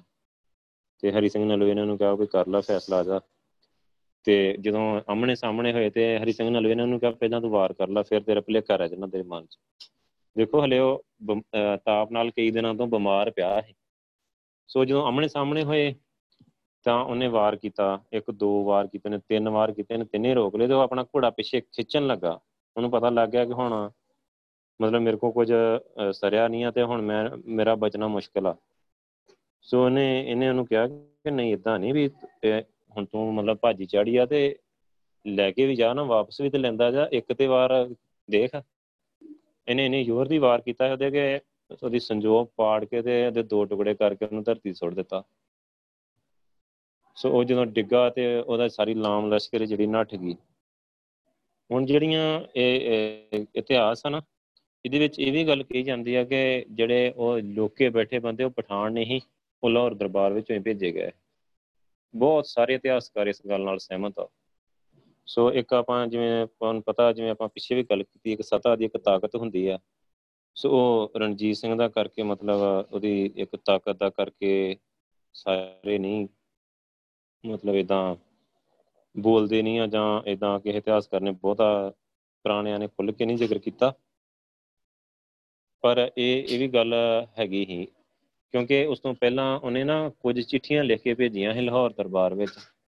ਡੋਗਰਾ ਧਿਆਨ ਸਿੰਘ ਹੀ ਇੱਧਰ, ਸੋ ਗਦਾਰ ਸੀ ਸ਼ੁਰੂ ਤੋਂ ਹੀ, ਉਹ ਮਤਲਬ ਇਹਨਾਂ ਨੂੰ ਲਾਈਕ ਨਹੀਂ ਕਰਦੇ ਇਹਨਾਂ ਜਰਨੈਲਾਂ ਨੂੰ, ਸੋ ਸ਼ੁਰੂ ਤੋਂ ਗਦਾਰੀ ਕਰਦਾ ਰਿਹਾ ਅਤੇ ਉਹ ਮਤਲਬ ਇਹਦੇ ਨਾਲ ਰਣਜੀਤ ਸਿੰਘ ਨਾਲ ਚੰਗੇ ਸੰਬੰਧ ਸੀ ਉਹਨਾਂ ਦੇ ਅਤੇ ਉਹ ਉਹਨਾਂ ਨੂੰ ਮਤਲਬ ਸਪੋਰਟ ਕਰਦਾ ਸੀ। ਸੋ ਉਹਨੇ ਉਹ ਚਿੱਠੀਆਂ ਇਹਨੂੰ ਦਿੱਤੀਆਂ ਹੀ ਨਹੀਂ, ਰਣਜੀਤ ਸਿੰਘ ਨੂੰ। ਇੱਕ ਦਿਨ ਕੀ ਹੋਇਆ, ਜਦੋਂ ਘੋੜਸਵਾਰ ਚਿੱਠੀ ਲੈ ਕੇ ਸਿੱਧਾ ਹੀ ਆਇਆ ਅਤੇ ਰਣਜੀਤ ਸਿੰਘ ਨਹਾਉਣ ਡਿਆ ਕਿਤੇ, ਅਤੇ ਉਹ ਉੱਥੋਂ ਤੱਕ ਹੀ ਆ ਗਿਆ ਚਿੱਠੀ ਲੈ ਕੇ, ਅਤੇ ਉਸ ਚਿੱਠੀ ਵਿੱਚ ਲਿਖਿਆ ਕਿ ਮੈਂ ਪਹਿਲਾਂ ਇੰਨੀਆਂ ਚਿੱਠੀਆਂ ਭੇਜੀਆਂ ਆ, ਇਹ ਮੇਰੀ ਆਖਰੀ ਚਿੱਠੀ ਆ ਮੇਰੀ ਮੌਤ ਦੀ। ਸੋ ਇਸ ਤੋਂ ਬਾਅਦ ਹੁਣ ਸ਼ਹੀਦੀ ਹੋਊਗੀ ਮੇਰੀ, ਅਤੇ ਫਿਰ ਜੇ ਤੂੰ ਨਹੀਂ ਕੋਈ ਮਦਦ ਲਈ ਆਉਣਾ ਤਾਂ ਆ ਕੇ ਬਾਅਦ ਵਿੱਚ ਆਪਣਾ ਰਾਜ ਸਾਂਭ ਲਈ। ਸੋ ਉਹਨੇ ਜਦੋਂ ਕਹਿੰਦੇ ਕਿ ਚਿੱਠੀ ਪੜ੍ਹੀ ਅਤੇ ਉਹਨੇ ਉਹਨੂੰ ਪੁੱਛਿਆ ਧਿਆਨ ਸਿੰਘ ਨੂੰ, ਪਹਿਲੀਆਂ ਚਿੱਠੀਆਂ ਕਿੱਥੇ ਆ? ਸੋ ਕਹਿੰਦੇ ਕਿ ਉਹਨੂੰ ਕੋਈ ਜਵਾਬ ਨਾ ਆਇਆ, ਅਤੇ ਉਹਨੇ ਜਿਹੜਾ ਗੜਵੇ ਦੇ ਨਾਲ ਨਹਾਉਣ ਡਿਆ ਸੀ ਉਹੀ ਮਾਰਿਆ ਉਹਦੇ, ਕਿ ਤੂੰ ਇੱਦਾਂ ਕਿਉਂ ਕੀਤਾ। ਕਈ ਇਤਿਹਾਸਕਾਰਾਂ ਨੇ ਲਿਖਿਆ ਜੇ ਕਿ ਜਦੋਂ ਕਿਰਪਾਨ ਨਾਲ ਉਹਦਾ ਸਿਰ ਲਾ ਦਿੰਦਾ ਨਾ ਧਿਆਨ ਸਿੰਘ ਡੋਗਰੇ ਦਾ, ਅਤੇ ਸਿੱਖ ਰਾਜ ਕਦੇ ਖਤਮ ਨਹੀਂ ਹੋਣਾ। ਸੋ ਐਵੇਂ ਮਾੜਾ ਮੋਟਾ ਉਹਨੂੰ ਝਿੜਕ ਕੇ ਅਤੇ ਉਹਨੇ ਛੱਡ ਦਿੱਤਾ, ਅਤੇ ਉਹ ਮੁੜ ਕੇ ਅੰਦਰ ਹੀ ਅੰਦਰ ਫਿਰ ਜੜ੍ਹਾਂ ਵੱਢਦਾ ਗਿਆ। ਉਹਨੇ ਇੱਕ ਇੱਕ ਕਰਕੇ ਉਹਨੇ ਹੀ ਕਹਿੰਦੇ ਕਿ ਕਈ ਤਾਂ ਕਹਿੰਦੇ ਕਿ ਧਿਆਨ ਸਿੰਘ ਡੋਗਰੇ ਨੇ ਇੱਥੋਂ ਭੇਜੇ ਸੀ 2 ਮਤਲਬ ਸਿਪਾਹੀ ਲਾਹੌਰ ਦਰਬਾਰ 'ਚੋਂ ਗਏ ਸਪੈਸ਼ਲ ਹਰੀ ਸਿੰਘ ਨਲੂਏ ਨੂੰ ਮਾਰਨ ਵਾਸਤੇ ਸਕੀਮ ਨਾਲ। ਸੋ ਉਹਨਾਂ ਨੇ ਬਹੁਤ ਨੇੜੇ ਤੋਂ ਗੋਲੀਆਂ ਮਾਰੀਆਂ ਅਤੇ ਉਹਨਾਂ ਨੇ ਮਾਰ ਦਿੱਤਾ। ਸੋ ਕਈ ਕਹਿੰਦੇ ਆ ਕਿ ਮਤਲਬ ਇੱਕ ਵਾਰੀ ਇੱਦਾਂ ਗੱਲ ਹੋਈ ਦਰਬਾਰ ਵਿੱਚ ਬੈਠਿਆਂ, ਸੋ ਰਣਜੀਤ ਸਿੰਘ ਨੇ ਜਦੋਂ ਆਪਣੇ ਵਾਰਸ ਦੀ ਗੱਲ ਕੀਤੀ ਖੜਕ ਸਿੰਘ ਦੇ ਬਾਰੇ, ਅਤੇ ਹਰੀ ਸਿੰਘ ਨਲੂਆ ਬੋਲ ਉੱਠਿਆ ਹੈ ਕਿ ਇਹ ਖਾਲਸੇ ਦਾ ਰਾਜ ਆ, ਖਾਲਸੇ ਦੀਆਂ ਲੱਖਾਂ ਦੀ ਗਿਣਤੀ 'ਚ ਸ਼ਹੀਦੀਆਂ ਹੋਈਆਂ, ਕੋਈ ਤੇਰੇ ਪਿਓ ਦੀ ਜਗੀਰ ਨਹੀਂ ਹੈਗੀ। ਸੋ ਉਹ ਥੋੜ੍ਹਾ ਇੰਨਾ ਧੜਕ ਬੰਦਾ ਸੀ ਅਤੇ ਬੜਾ ਡਾਢਾ ਸੀ। ਸੋ ਜਦੋਂ ਉਹ ਬੋਲਿਆ ਤਾਂ ਰਣਜੀਤ ਸਿੰਘ ਨੂੰ ਪਸੰਦ ਨਹੀਂ ਆਇਆ। ਸੋ ਕਈ ਜਾਣੇ ਇਹ ਵੀ ਕਹਿੰਦੇ ਆ ਕਈ ਇਤਿਹਾਸਕਾਰ ਉਹਦਾ ਕਰਕੇ ਫਿਰ ਇੱਧਰੋਂ ਹੀ ਭੇਜੇ ਹੋਏ ਸੀ ਬੰਦੇ, ਜਿਨ੍ਹਾਂ ਨੇ ਲਾਹੌਰ ਦਰਬਾਰ ਤੋਂ ਪਿੱਛੋਂ ਆਪਣੇ ਬੰਦੇ ਮਤਲਬ ਜਿਨ੍ਹਾਂ ਨੇ ਉਹਨੂੰ ਮਾਰਿਆ। ਸੋ ਪਠਾਣ ਉਹਦੇ ਅੱਗੇ ਟਿਕਦੇ ਨਹੀਂ ਕਦੇ ਵੀ। ਸੋ ਪਠਾਣਾਂ 'ਚ ਇੰਨੀ ਹਿੰਮਤ ਨਹੀਂ ਕਿ ਵਾਪਸ ਉਹਦੇ 'ਤੇ ਵਾਰ ਕਰ ਸਕਦੇ ਇੱਦਾਂ ਦਾ। ਉਹਦੇ ਨਾਂ ਤੋਂ ਦੇਖੋ ਨਾ ਇੰਨਾ ਜ਼ਿਆਦਾ ਉਹਦਾ ਦਬਦਬਾ ਸੀ ਕਿ ਜਿਵੇਂ ਆਪਾਂ ਬੱਚਿਆਂ ਨੂੰ ਨਹੀਂ ਕਹਿੰਦੇ ਵੀ ਡਰਾਉਣ ਆਦੇ ਮਾਊ ਆ ਜਾਊਗਾ ਜਾਂ ਸ਼ੇਰ ਆ ਜਾਊਗਾ। ਸੋ ਉਹ ਪਠਾਣੀਆਂ ਇੱਥੋਂ ਤੱਕ ਬੱਚਿਆਂ ਨੂੰ ਕਹਿੰਦੇ ਆ ਵੀ ਚੁੱਪ ਕਰ ਜਾ, ਜੇ ਬੱਚੇ ਰੋਂਦੇ ਸੀ ਨਾ ਚੁੱਪ ਕਰ ਜਾ ਵੀ ਹਰੀ ਸਿੰਘ ਆ ਜਾਊਗਾ, ਚੁੱਪ ਸ਼ਾਹ ਬੱਚੇ ਹਰੀਆ ਰਾਗ ਲੈ, ਇੱਦਾਂ ਬੋਲਦੀਆਂ ਹੁੰਦੀਆਂ ਹਨ। ਉਹਦਾ ਮਤਲਬ ਵੀ ਚੁੱਪ ਕਰ ਜਾ ਬੱਚਾ ਹਰੀ ਸਿੰਘ ਆ ਜਾਊਗਾ, ਮਤਲਬ ਇੰਨਾ ਜ਼ਿਆਦਾ ਉਹਦਾ ਡਰ ਸੀ, ਇੰਨਾ ਡਰ ਪਾਇਆ ਸੀ ਉਹਨੇ ਇਹਨਾਂ ਦੇ ਵਿੱਚ। ਸੋ ਇਹ 2-3 ਜਿਹੜੀਆਂ ਹੈਗੀਆਂ ਇਤਿਹਾਸ ਦੇ ਵਿੱਚ 2-3 ਗੱਲਾਂ ਜਿਹੜੀਆਂ ਆਉਂਦੀਆਂ ਆ। ਸੋ ਉਹਦੀ ਸ਼ਹੀਦੀ ਦੇ 2-3 ਕਾਰਨਾਮੇ ਹਨ। ਸੋ ਇਹਨਾਂ ਵਿੱਚੋਂ ਕਿਹੜਾ ਬਿਲਕੁਲ ਠੀਕ ਆ, ਸੋ ਇਹ ਇੱਕ ਖੋਜ ਦਾ ਵਿਸ਼ਾ ਆ। ਫਿਰ ਕੀ ਹੋਇਆ ਕਿ ਜਦੋਂ ਹਰੀ ਸਿੰਘ ਨਲੂਆ ਮਾਰਿਆ ਗਿਆ ਅਤੇ ਉਹਨੇ ਉਹ ਮਤਲਬ ਘੋੜੇ 'ਤੇ ਹੀ ਇੱਦਾਂ ਮਤਲਬ ਨਾ ਅੱਗੇ ਨੂੰ ਹੋ ਗਿਆ ਸੀ, ਅਤੇ ਉਹਦਾ ਘੋੜਾ ਉਹਨੂੰ ਲੈ ਕੇ ਵਾਪਸ ਕਿਲ੍ਹੇ 'ਚ ਆ ਗਿਆ। ਸੋ ਉਹਨੇ ਕਹਿ ਦਿੱਤਾ ਕਿ ਮਤਲਬ ਕਿ ਮੇਰੀ ਮੌਤ ਦੀ ਖਬਰ ਬਾਹਰ ਨਹੀਂ ਕੱਢਣੀ ਜਿੰਨੀ ਦੇਰ ਲਾਹੌਰ ਤੋਂ ਹੋਰ ਫੌਜ ਨਹੀਂ ਆ ਜਾਂਦੀ। ਸੋ ਪਠਾਣ ਪੂਰੀ ਤਰ੍ਹਾਂ ਨੱਸ ਗਏ ਸੀ, ਹਾਰ ਕੇ ਮੈਦਾਨ ਫਤਿਹ ਹੋ ਚੁੱਕਾ ਹੈ। ਸੋ ਉਹਨੇ ਕਿਹਾ ਕਿ ਮੇਰਾ ਜਿਹੜਾ ਕਛਹਿਰਾ ਇੱਦਾਂ ਹੀ ਰੋਜ਼ ਧੋ ਕੇ ਅਤੇ ਉੱਥੇ ਪਾ ਦੇਣਾ ਕਿਲ੍ਹੇ 'ਤੇ, ਮਤਲਬ ਉਹਨੇ ਇੱਕ ਫਾਰਮੂਲਾ ਹੀ ਲਾ ਦਿੱਤਾ। ਸੋ ਉਹਦਾ ਕਛਹਿਰਾ ਉਹਨਾਂ ਨੇ ਰੋਜ਼ ਧੋ ਕੇ ਅਤੇ ਕਿਲ੍ਹੇ ਦੀ ਕੰਧ 'ਤੇ ਪਾ ਦੇਣਾ, ਮਤਲਬ ਉਹਦੇ ਕੱਪੜੇ ਪਾ ਦੇਣੇ ਵੀ ਹਰੀ ਸਿੰਘ ਤਿਆਰ ਬਰ ਤਿਆਰ ਆ ਗਏ। ਅਤੇ ਕਈ ਦਿਨ ਮਤਲਬ ਮਹੀਨਿਆਂ ਤੱਕ ਕਿਹਨੇ ਹੀਆ ਨਹੀਂ ਕੀਤਾ ਕਿ ਵਾਪਸ ਕਿਲ੍ਹੇ ਵੱਲ ਨੂੰ ਆਇਆ ਜਾ ਸਕੇ। ਸੋ ਉਹਨੇ ਅੰਤਮ ਇੱਛਾ ਕਹਿੰਦਾ ਕਿ ਮੇਰਾ ਖੰਡਾ ਮੇਰੇ ਨਾਲ ਪਾ ਦਿਓ ਅਤੇ ਮੇਰਾ ਸੰਸਕਾਰ ਕਰ ਦਿਓ, ਕਿਲ੍ਹੇ ਵਿੱਚ ਹੀ ਉਹਦਾ ਸੰਸਕਾਰ ਕਰ ਦਿੱਤਾ ਗਿਆ। ਸੋ ਬਹੁਤ ਤਕੜਾ ਬਹਾਦਰ ਜਰਨੈਲ ਸੀ ਹਰੀ ਸਿੰਘ ਨਲੂਆ।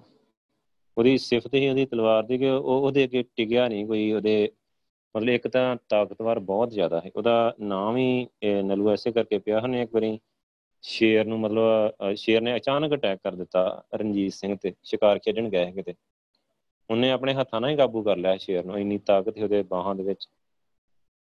ਅਤੇ ਉਹਨੇ ਹੱਥਾਂ ਨਾਲ ਹੀ ਉਹਨੂੰ ਕਹਿੰਦੇ ਕਿ ਉਹਦੇ ਜਿਹੜੇ ਚਬਾੜੇ ਨਹੀਂ ਹੁੰਦੇ ਉੱਪਰ ਥੱਲੇ ਫੜ ਕੇ ਅਤੇ ਉਹਨੂੰ ਮਾਰ ਦਿੱਤਾ ਸੀ ਉੱਦਾਂ ਖਿੱਚ ਕੇ। ਸੋ ਇੰਨੀ ਤਾਕਤ ਸੀ ਉਹਦੇ ਵਿੱਚ, ਅਤੇ ਇਸੇ ਕਰਕੇ ਉਹਦਾ ਨਾਂ ਨਲੂਆ ਪਿਆ। ਉਹਦੇ ਮਤਲਬ ਬੰਦਾ ਉਦੋਂ ਫੌਜੀ ਜਿਹੜੇ ਹੁੰਦੇ ਨਾ ਜਰਨੈਲ ਹੁੰਦੇ ਤੇ ਇੱਕ ਸੰਜੋਗ ਪਾਉਂਦੇ ਹੁੰਦੇ, ਇੱਕ ਤਾਰਾਂ ਦੀ ਮਤਲਬ ਜੈਕਟ ਟਾਈਪ ਹੁੰਦੀ ਆ, ਸੋ ਜਿਵੇਂ ਇੱਕ ਟੀ ਸ਼ਰਟ ਨਹੀਂ ਹੁੰਦੀ ਸੋ ਪੂਰੀ ਤਾਰਾਂ ਦੀ ਹੋਵੇ ਜਿਵੇਂ, ਸੋ ਮੱਥੇ 'ਤੇ ਵੀ ਇੱਕ ਪਾਇਆ ਹੁੰਦਾ ਸੀ ਮੁਕਟ ਪਾਇਆ ਹੁੰਦਾ ਸੀ, ਹੈਲਮਟ ਹੁੰਦਾ ਸੀ ਲੋਹੇ ਦਾ ਤੇ ਬਾਹਾਂ ਦੇ ਵੀ ਪਾਏ ਹੁੰਦੇ, ਮਤਲਬ ਪੂਰਾ ਜਿਹੜੇ ਫੌਜੀ ਜਰਨੈਲ ਹੁੰਦੇ ਪੂਰੇ ਮੜੇ ਹੁੰਦੇ ਲੋਹੇ ਦੇ ਵਿੱਚ, ਤੇ ਉਹ ਇੰਨਾ ਮਤਲਬ ਤੇਜ਼ ਹੀ ਬੰਦਾ ਸਭ ਕੁ ਮੜਿਆ ਮੜਿਆ ਤਾਂ ਵੀ ਵੜ ਦਿੰਦਾ ਹੈ ਜਦੋਂ ਆਮਣੇ ਸਾਹਮਣੇ ਆ ਜਾਂਦਾ ਕਈ ਵਾਰੀ, ਉਹਦਾ ਬਹੁਤ ਜ਼ਿਆਦਾ ਡਰ ਸੀ ਉਹਦਾ। ਸੋ ਉਹ ਜਦੋਂ ਉਹਦੀ ਸ਼ਹੀਦੀ ਹੋ ਗਈ ਤੇ ਉਹਨੇ ਕਿਹਾ ਕਿ ਕੋਈ ਦਿਨ ਇੱਦਾਂ ਹੀ ਗੁਪਤੀ ਰੱਖਣਾ, ਫਿਰ ਇਹਨਾਂ ਗੁਪਤੀ ਰੱਖੀ, ਫਿਰ ਲਾਹੌਰ ਦਰਬਾਰ ਤੋਂ ਜਿੰਨੀ ਦੇਰ ਫੌਜ ਨਹੀਂ ਗਈ ਨਾ ਅਨਾਊਂਸ ਨਹੀਂ ਕੀਤੀ ਉਹਦੀ ਸ਼ਹੀਦੀ। ਸੋ ਇੱਧਰੋਂ ਅਕਾਲੀ ਫੂਲਾ ਸਿੰਘ ਪਹਿਲਾਂ ਚੜ੍ਹਾਈ ਕਰ ਗਿਆ, ਫਿਰ ਇੱਧਰੋਂ ਹਰੀ ਸਿੰਘ ਨਲੂਆ ਚੜ੍ਹਾਈ ਕਰ ਗਿਆ। ਅੰਗਰੇਜ਼ ਇਹ ਸਾਰੀ ਚੀਜ਼ਾਂ ਬੜੀ ਗੌਰ ਨਾਲ ਦੇਖ ਰਹੇ, ਅੰਗਰੇਜ਼ ਬਹੁਤ ਤੇਜ਼, ਉਹਨਾਂ ਨੂੰ ਚੰਗੀ ਤਰ੍ਹਾਂ ਪਤਾ ਹੈ। ਸੋ ਆਪਾਂ ਹਰੀ ਸਿੰਘ ਨਲੂਏ ਦਾ ਵੀ ਇਤਿਹਾਸ ਕਰਾਂਗੇ, ਉਹ ਕਿਉਂਕਿ ਆਪਾਂ ਨੂੰ ਪਤਾ ਕਿ ਵਿਸ਼ਵ ਦੇ ਪਹਿਲੇ 5 ਜਰਨਲਾਂ ਵਿੱਚ ਉਹਨੂੰ ਚੁਣਿਆ ਗਿਆ ਆ ਹਰੀ ਸਿੰਘ ਨਲੂਏ ਨੂੰ। ਸੋ ਕਿਉਂਕਿ ਉਹਦੇ ਕੋਲ ਸਾਧਨ ਬਹੁਤ ਸੀਮਤ ਸੀ, ਗਿਣਤੀ ਦੀਆਂ ਤੋਪਾਂ ਤੇ ਗਿਣਤੀ ਦੀ ਫੌਜ ਸੀ, ਉਹਨੇ ਉਸ ਇਲਾਕੇ ਨੂੰ ਕਾਬੂ ਕਰ ਲਿਆ ਜਿਹਨੂੰ ਹੁਣ ਵੀ ਅਮਰੀਕਾ ਕੰਨਾਂ ਨੂੰ ਹੱਥ ਲਾਉਂਦਾ ਹੈ, ਇਹਦੇ ਇਲਾਕੇ ਤੋਂ, ਪਠਾਣਾ ਦੇ ਇਲਾਕੇ ਤੋਂ, ਪਹਾੜੀ ਇਲਾਕਾ ਹੈ ਜਿਹੜਾ। ਸੋ ਉੱਥੇ ਕਾਬੂ ਹੀ ਨਹੀਂ ਕੀਤਾ, ਉੱਥੇ ਇੰਨੀ ਬੁਰੀ ਤਰ੍ਹਾਂ ਮਤਲਬ ਉਹਨਾਂ ਨੂੰ ਡਰਾਇਆ ਨਾ, ਮਤਲਬ ਉਸ ਤੋਂ ਬਾਅਦ ਉਹ ਕਦੇ ਵਾਪਸ ਇੱਧਰ ਨੂੰ ਆਏ ਹੀ ਨਹੀਂ, ਮਤਲਬ ਹਿੰਦੁਸਤਾਨ ਆਉਣਾ ਹੀ ਭੁੱਲ ਗਏ। ਸੋ ਉਹ ਇਹ ਹਰੀ ਸਿੰਘ ਨਲੂਏ ਦੀ ਸਾਰੀ ਕਮਾਲ ਸੀ। ਹੁਣ ਮਤਲਬ ਜਦੋਂ ਇਹ ਮਤਲਬ ਸ਼ਹੀਦ ਹੋ ਗਿਆ ਤੇ ਮਹਾਰਾਜਾ ਸਾਹਿਬ ਨੂੰ ਆਪਣੇ ਕਹਿੰਦੇ ਬਹਾਦਰ ਜਰਨੈਲ ਦੀ ਸ਼ਹੀਦੀ ਦੀ ਖਬਰ ਮਿਲੀ, ਉਹਨਾਂ ਨੂੰ ਬਹੁਤ ਦੁੱਖ ਹੋਇਆ। ਸੋ ਉਹ ਕਹਿੰਦੇ ਕਿ ਰੋਣ ਲੱਗ ਪਏ। ਸੋ ਮੁੜ ਕੇ ਛੇਤੀ ਸੰਭਲੇ ਤੇ ਤਕੜੀ ਫੌਜ ਲੈ ਕੇ ਪੇਸ਼ਾਵਰ ਵੱਲ ਚੱਲ ਪਏ ਤੇ ਉੱਥੇ ਪਹੁੰਚ ਕੇ ਉਹਨਾਂ ਨੇ ਸ਼ਹੀਦ ਜਰਨੈਲ ਸਿੰਘ ਨੂੰ ਸ਼ਰਧਾਂਜਲੀ ਦਿੱਤੀ ਤੇ ਉਹਦੇ ਸ਼ੋਏ ਕੰਮ ਨੂੰ ਪੂਰਾ ਕੀਤਾ। ਕੁਝ ਚਿਰ ਉੱਥੇ ਰਹਿ ਕੇ ਉਹਨਾਂ ਨੇ ਇਲਾਕੇ 'ਚ ਪੂਰਨ ਤੌਰ 'ਤੇ ਅਮਨ ਅਮਾਨ ਮਤਲਬ ਜਾਰੀ ਕੀਤਾ ਤੇ ਫਿਰ ਵਾਪਸ ਲਾਹੌਰ ਆ ਗਏ। ਸੋ ਇੱਧਰ ਹੀ ਲਾਰਡ ਆਕਲੈਂਡ ਨਾਲ ਮੁਲਾਕਾਤ, ਜਦੋਂ ਅੰਗਰੇਜ਼ ਸਰਕਾਰ ਦਾ ਇੱਕ ਵੱਡਾ ਹਾਕਮ ਸੀ ਲਾਰਡ ਆਕਲੈਂਡ, ਉਹ 1838 ਵਿੱਚ ਸ਼ਿਮਲੇ ਆਇਆ ਸੀ ਤਾਂ ਮਹਾਰਾਜਾ ਸਾਹਿਬ ਨੇ ਦੋਸਤੀ ਭਾਵ ਪ੍ਰਗਟ ਕਰਨ ਲਈ 6 ਮੁਖੀ ਸਰਦਾਰਾਂ ਨੂੰ ਭੇਜਿਆ। ਸੋ ਲਾਰਡ ਆਕਲੈਂਡ ਨੇ ਉਹਨਾਂ ਦਾ ਬੜਾ ਆਦਰ ਕੀਤਾ। ਮਗਰੋਂ ਲਾਰਡ ਆਕਲੈਂਡ ਨੇ ਵੀ 5 ਅੰਗਰੇਜ਼ ਅਫਸਰਾਂ ਨੂੰ ਮਹਾਰਾਜੇ ਦੇ ਦਰਬਾਰ ਵਿੱਚ ਭੇਜਿਆ, ਸੋ ਇਹਨਾਂ ਦਾ ਵੀ ਰੱਜ ਕੇ ਆਦਰ ਕੀਤਾ ਗਿਆ। ਇਸ ਤੋਂ ਮਗਰੋਂ ਲਾਰਡ ਆਕਲੈਂਡ ਤੇ ਮਹਾਰਾਜਾ ਸਾਹਿਬ ਦੀ ਮੁਲਾਕਾਤ ਪਹਿਲਾਂ ਫਿਰੋਜ਼ਪੁਰ ਤੇ ਫਿਰ ਅੰਮ੍ਰਿਤਸਰ 'ਚ ਹੋਈ। ਅਫਗਾਨਿਸਤਾਨ ਦੀ ਜੰਗ, ਸੋ ਰੂਸ ਨੂੰ ਅਫਗਾਨਿਸਤਾਨ ਦੀ ਰਾਹੀਂ ਲੰਘ ਕੇ ਹਿੰਦੁਸਤਾਨ 'ਤੇ ਹਮਲਾ ਕਰਨੋਂ ਰੋਕਣ ਵਾਸਤੇ ਅੰਗਰੇਜ਼ ਅਫਗਾਨਿਸਤਾਨ ਨੂੰ ਆਪਣੇ ਹੱਥ ਦੇ ਹੇਠ ਰੱਖਣਾ ਚਾਹੁੰਦੇ ਸੀ। ਸੋ ਉਹਨਾਂ ਨੇ ਉੱਥੋਂ ਦੇ ਬਾਦਸ਼ਾਹ ਦੋਸਤ ਮੁਹੰਮਦ ਖਾਨ ਨਾਲ ਦੋਸਤ ਬੰਨ੍ਹਣੀ ਚਾਹੀ, ਪਰ ਉਸਨੇ ਅੱਗੋਂ ਮੰਗ ਕੀਤੀ ਕਿ ਮੈਨੂੰ ਪੇਸ਼ਾਵਰ ਦਿਵਾਓ। ਪੇਸ਼ਾਵਰ ਮਹਾਰਾਜਾ ਰਣਜੀਤ ਸਿੰਘ ਨੇ ਜਿੱਤ ਕੇ ਮੱਲਿਆ ਹੋਇਆ ਸੀ। ਸੋ ਅੰਗਰੇਜ਼ ਮਹਾਰਾਜਾ ਸਾਹਿਬ ਨਾਲ ਵਿਗਾੜਨੀ ਨਹੀਂ ਚਾਹੁੰਦੇ, ਇਸ ਕਰਕੇ ਦੋਸਤ ਮੁਹੰਮਦ ਖਾਨ ਦੀ ਗੱਲ ਨਾ ਮੰਨੀ ਗਈ, ਉਹਦੇ ਨਾਲ ਕੋਈ ਸਮਝੌਤਾ ਨਾ ਹੋ ਸਕਿਆ। ਇਸ 'ਤੇ ਅੰਗਰੇਜ਼ਾਂ ਨੇ ਫੈਸਲਾ ਕੀਤਾ ਕਿ ਦੋਸਤ ਮੁਹੰਮਦ ਖਾਨ ਨੂੰ ਤਖਤ ਤੋਂ ਲਾਹ ਕੇ ਉਹਦੀ ਥਾਂ 'ਤੇ ਸ਼ਾਹ ਸ਼ੁਜਾ ਨੂੰ ਕਾਬਲ ਦਾ ਜਿਹੜਾ ਬਾਦਸ਼ਾਹ ਬਣਾਇਆ ਜਾਵੇ। ਇਸ ਕੰਮ ਲਈ ਮਹਾਰਾਜਾ ਸਾਹਿਬ ਦੀ ਸਹਾਇਤਾ ਦੀ ਲੋੜ ਸੀ। ਜਦੋਂ ਉਹਨਾਂ ਨੇ ਸਹਾਇਤਾ ਦੀ ਮੰਗ ਕੀਤੀ ਤਾਂ ਮਹਾਰਾਜਾ ਸਾਹਿਬ ਨੇ ਇਸ ਸ਼ਰਤ 'ਤੇ ਮਦਦ ਦੇਣੀ ਮੰਨ ਲਈ ਕਿ ਸ਼ਾਹ ਸ਼ੁਜਾ ਸਿੱਖ ਰਾਜ ਵਿੱਚ ਸ਼ਾਮਲ ਕੀਤਾ ਜਾ ਚੁੱਕੇ ਪੇਸ਼ਾਵਰ ਦੇ ਆਸ-ਪਾਸ ਦੇ ਇਲਾਕਿਆਂ ਦੀ ਮੰਗ ਨਹੀਂ ਕਰੂਗਾ। ਸੋ ਮਹਾਰਾਜਾ ਸਾਹਿਬ ਨੇ ਕੰਵਰ ਨੌ ਨਿਹਾਲ ਦੀ ਕਮਾਂਡ ਹੇਠ ਤਕੜੀ ਫੌਜ ਅਫਗਾਨਿਸਤਾਨ ਭੇਜੀ। ਦੋਸਤ ਮੁਹੰਮਦ ਖਾਂ ਸਿੱਖਾਂ ਤੇ ਅੰਗਰੇਜ਼ਾਂ ਦੀ ਮਿਲਵੀਂ ਤਾਕਤ ਦਾ ਟਾਕਰਾ ਨਾ ਕਰ ਸਕਿਆ। ਸ਼ਾਹ ਸ਼ੁਜਾ ਨੂੰ ਕਾਬਲ ਦੇ ਤਖਤ 'ਤੇ ਬਿਠਾਇਆ ਗਿਆ। ਸੋ ਅੰਤ ਰਣਜੀਤ ਸਿੰਘ ਦਾ ਅੰਤ ਮਈ ਸੰਨ 1839 ਨੂੰ ਮਹਾਰਾਜਾ ਨੂੰ ਅਧਰੰਗ ਦਾ ਇੱਕ ਦੌਰਾ ਪੈ ਗਿਆ, ਸਖਤ ਦੌਰਾ ਪਿਆ। ਲਾਹੌਰ, ਅੰਮ੍ਰਿਤਸਰ ਤੇ ਹੋਰ ਥਾਵਾਂ ਦੇ ਪ੍ਰਸਿੱਧ ਹਕੀਮਾਂ ਨੇ ਆਪਣੀ ਵਾਹ ਲਾਈ। ਅੰਗਰੇਜ਼ੀ ਸਰਕਾਰ ਨੇ ਵੀ ਇੱਕ ਲਾਇਕ ਡਾਕਟਰ ਭੇਜਿਆ ਪਰ ਕੁਝ ਆਰਾਮ ਨਾ ਆਇਆ। ਰੋਗ ਵੱਧਦਾ ਗਿਆ ਤੇ ਸਰੀਰ ਘਟਦਾ ਗਿਆ। ਆਪਣਾ ਅੰਤ ਸਮਾਂ ਨੇੜੇ ਆਇਆ ਜਾਣ ਕੇ ਆਪ ਨੇ ਆਪਣੇ ਸਭ ਸੰਬੰਧੀਆਂ, ਵਜ਼ੀਰਾਂ, ਸਰਦਾਰਾਂ, ਜਰਨੈਲਾਂ ਤੇ ਯੋਧਿਆਂ ਨੂੰ ਸੱਦ ਕੇ ਹਜ਼ੂਰੀ ਬਾਗ ਵਿੱਚ ਅੰਤਮ ਦਰਬਾਰ ਕੀਤਾ। ਸੋ ਆਪਦੀ ਬਿਮਾਰੀ ਦੀ ਹਾਲਤ ਵਿੱਚ ਪਾਲਕੀ ਵਿੱਚ ਬਹਿ ਕੇ ਦਰਬਾਰ ਵਿੱਚ ਆਏ। ਜਿਸ ਪੰਜਾਬ ਦੇ ਸ਼ੇਰ ਦਾ ਨਾਂ ਸੁਣ ਕੇ ਮਤਲਬ ਕਾਬਲ ਕੰਧਾਰ ਦੀਆਂ ਕੰਧਾਂ ਕੰਬਦੀਆਂ ਸੀ, ਜਿਹਦੀ ਭਬਕ ਸੁਣ ਕੇ ਮਤਲਬ ਮੁਗਲਾਂ ਦੇ ਸਾਹ ਸੁੱਕਦੇ ਤੇ ਦਿਲ ਕੰਬਦੇ ਸੀ, ਜਿਸ ਦੀ ਬੇਅਟਕ ਰਵਾਨਗੀ ਅੱਗੇ ਅਟਕ ਦਰਿਆ ਵੀ ਅਟਕ ਜਾਂਦਾ ਹੈ, ਅੱਜ ਨਿਟਾਲ ਹੋਇਆ ਪਾਲਕੀ ਵਿੱਚ ਪਿਆ ਹੈ। ਉਸ ਦੀ ਹਾਲਤ ਦੇਖ ਕੇ ਸਭ ਦਰਬਾਰੀਆਂ ਦੀਆਂ ਅੱਖਾਂ ਤਰ ਹੋ ਗਈਆਂ ਤੇ ਸਭ ਨੂੰ ਰੋਣਾ ਆ ਗਿਆ। ਸੋ ਮਹਾਰਾਜਾ ਸਾਹਿਬ ਨੇ ਸਭ ਨੂੰ ਸੰਬੋਧਨ ਕਰਕੇ ਕਿਹਾ ਕਿ ਖਾਲਸਾ ਜੀ ਜਾਪਦਾ ਹੈ ਕਿ ਮੇਰਾ ਅੰਤ ਸਮਾਂ ਨੇੜੇ ਆ ਗਿਆ ਆ, ਹੁਣ ਕੁਝ ਦਿਨ ਹੀ ਮੇਰਾ ਮੇਲਾ ਆ, ਪਰ ਕਰਤਾਰ ਦਾ ਭਾਣਾ ਐਵੇਂ ਆ, ਇਸ ਦੇ ਅੱਗੇ ਸਿਰ ਝੁਕਾਉਣਾ ਹੀ ਬਣਦਾ ਆ। ਤੇ ਮੇਰੀ ਅੰਤਮ ਖਾਹਿਸ਼ ਤੇ ਅੰਤਮ ਸੁਨੇਹਾ ਇਹ ਆ ਕਿ ਜਿਸ ਤਾਕਤ ਤੇ ਸਲਤਨਤ ਨੂੰ ਆਪਾਂ ਨੇ ਅਕਾਲੀ ਜੀ, ਨਲੂਆ ਜੀ ਤੇ ਹੋਰ ਸੂਰਬੀਰਾਂ ਦਾ ਲਹੂ ਡੋਲ ਕੇ ਤੇ ਤੁਹਾਡੀ ਸਾਰਿਆਂ ਦੀ ਰਲਵੀਂ ਹਿੰਮਤ ਤੇ ਕੁਰਬਾਨੀ ਨਾਲ ਕਾਇਮ ਕੀਤਾ ਆ, ਸੋ ਉਹਨੂੰ ਕਮਜ਼ੋਰ ਤੇ ਨਾਸ਼ ਨਾ ਹੋਣ ਦੇਣਾ, ਵੇਖਣਾ ਕਿਤੇ ਫੁੱਟ ਦਾ ਸ਼ਿਕਾਰ ਹੋ ਕੇ ਗੁਆਂਢੀਆਂ ਦਾ ਸ਼ਿਕਾਰ ਨਾ ਬਣ ਜਾਣਾ, ਸੋ ਵੈਰੀਆਂ ਦੀਆਂ ਚਾਲਾਂ ਤੋਂ ਸਾਵਧਾਨ ਰਹਿਣਾ। ਆਜ਼ਾਦੀ ਮੈਨੂੰ ਜਿੰਦ ਜਾਨ ਨਾਲੋਂ ਪਿਆਰੀ ਆ। ਅਕਾਲ ਪੁਰਖ ਤੇ ਮਿਹਰ ਤੇ ਤੁਹਾਡੀਆਂ ਬਾਹਾਂ ਨਾਲ ਮੈਂ ਪੰਜਾਬ ਨੂੰ ਪਰਦੇਸੀ ਰਾਜ ਦੇ ਜੂੜੇ ਵਿੱਚੋਂ ਕੱਢਿਆ ਆ, ਕਿਤੇ ਇਸ ਦੀ ਧੌਣ ਉੱਤੇ ਮੁੜ ਜੂੜਾ ਨਾ ਪਵਾ ਦੇਣਾ। ਜੇ ਉੱਪਰੇ ਪੈਰ ਪੰਜਾਬ ਦੀ ਧਰਤੀ ਨੂੰ ਲਤਾੜਨਗੇ ਤਾਂ ਉਹ ਮੇਰੀ ਛਾਤੀ ਨੂੰ ਮਿੱਧਣਗੇ, ਸੋ ਮੈਨੂੰ ਇਸ ਦੁਖਦਾਈ ਬੇਇੱਜ਼ਤੀ ਤੋਂ ਬਚਾਈ ਰੱਖਣਾ, ਪੰਜਾਬ ਦੀ ਆਜ਼ਾਦੀ ਨੂੰ ਸੰਭਾਲ ਕੇ ਰੱਖਣਾ। ਜੇ ਤੁਸੀਂ ਇੱਕ ਮੁੱਠ ਤੇ ਇੱਕ ਜਾਨ ਰਹੋਗੇ ਤਾਂ ਤੁਹਾਡੀ ਵਾਹ ਵੱਲ ਨਹੀਂ ਕੋਈ ਵੇਖ ਸਕੂਗਾ, ਤੁਸੀਂ ਆਜ਼ਾਦ ਰਹੋਗੇ ਤੇ ਮੇਰੀ ਆਤਮਾ ਨਿਹਾਲ ਰਹੂਗੀ। ਸੋ ਹੁਣ ਵਧੇਰੇ ਕੁਝ ਕਹਿਣ ਦਾ ਸਮਾਂ ਨਹੀਂ, ਟਿੱਕਾ ਖੜਕ ਸਿੰਘ ਨੂੰ ਮੇਰੇ ਸਾਹਮਣੇ ਲਿਆਓ। ਸੋ ਮਹਾਰਾਜਾ ਸਾਹਿਬ ਨੇ ਸੰਮਤ 1816 ਨੂੰ ਟਿੱਕਾ ਖੜਕ ਸਿੰਘ ਨੂੰ ਰਾਜ ਤਿਲਕ ਦਿੱਤਾ ਸੀ, ਸੋ ਉਹਨੂੰ ਆਪਣਾ ਉੱਤਰਾਧਿਕਾਰੀ ਤੇ ਆਪਣੇ ਮਗਰੋਂ ਤਖਤ ਤੇ ਬਹਿਣ ਦਾ ਹੱਕਦਾਰ ਨਿਯਤ ਕੀਤਾ ਹੈ। ਸੋ ਹੁਣ ਆਪ ਨੇ ਟਿੱਕਾ ਸਾਹਿਬ ਨੂੰ ਰਾਜ ਤਿਲਕ ਦੇਣ ਦਾ ਐਲਾਨ ਕੀਤਾ।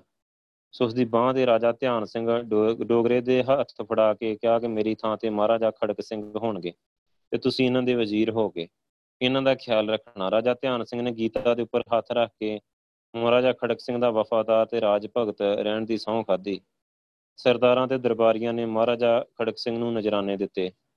ਫਿਰ ਮਹਾਰਾਜਾ ਰਣਜੀਤ ਸਿੰਘ ਜੀ ਕੁਛ ਇੱਛਾ ਮੁਜਬ ਖਜ਼ਾਨੇ ਦੇ ਬੂਹੇ ਖੋਲ੍ਹੇ ਗਏ ਤੇ ਗਰੀਬਾਂ ਨੂੰ ਦਾਨ ਦਿੱਤੇ ਗਏ।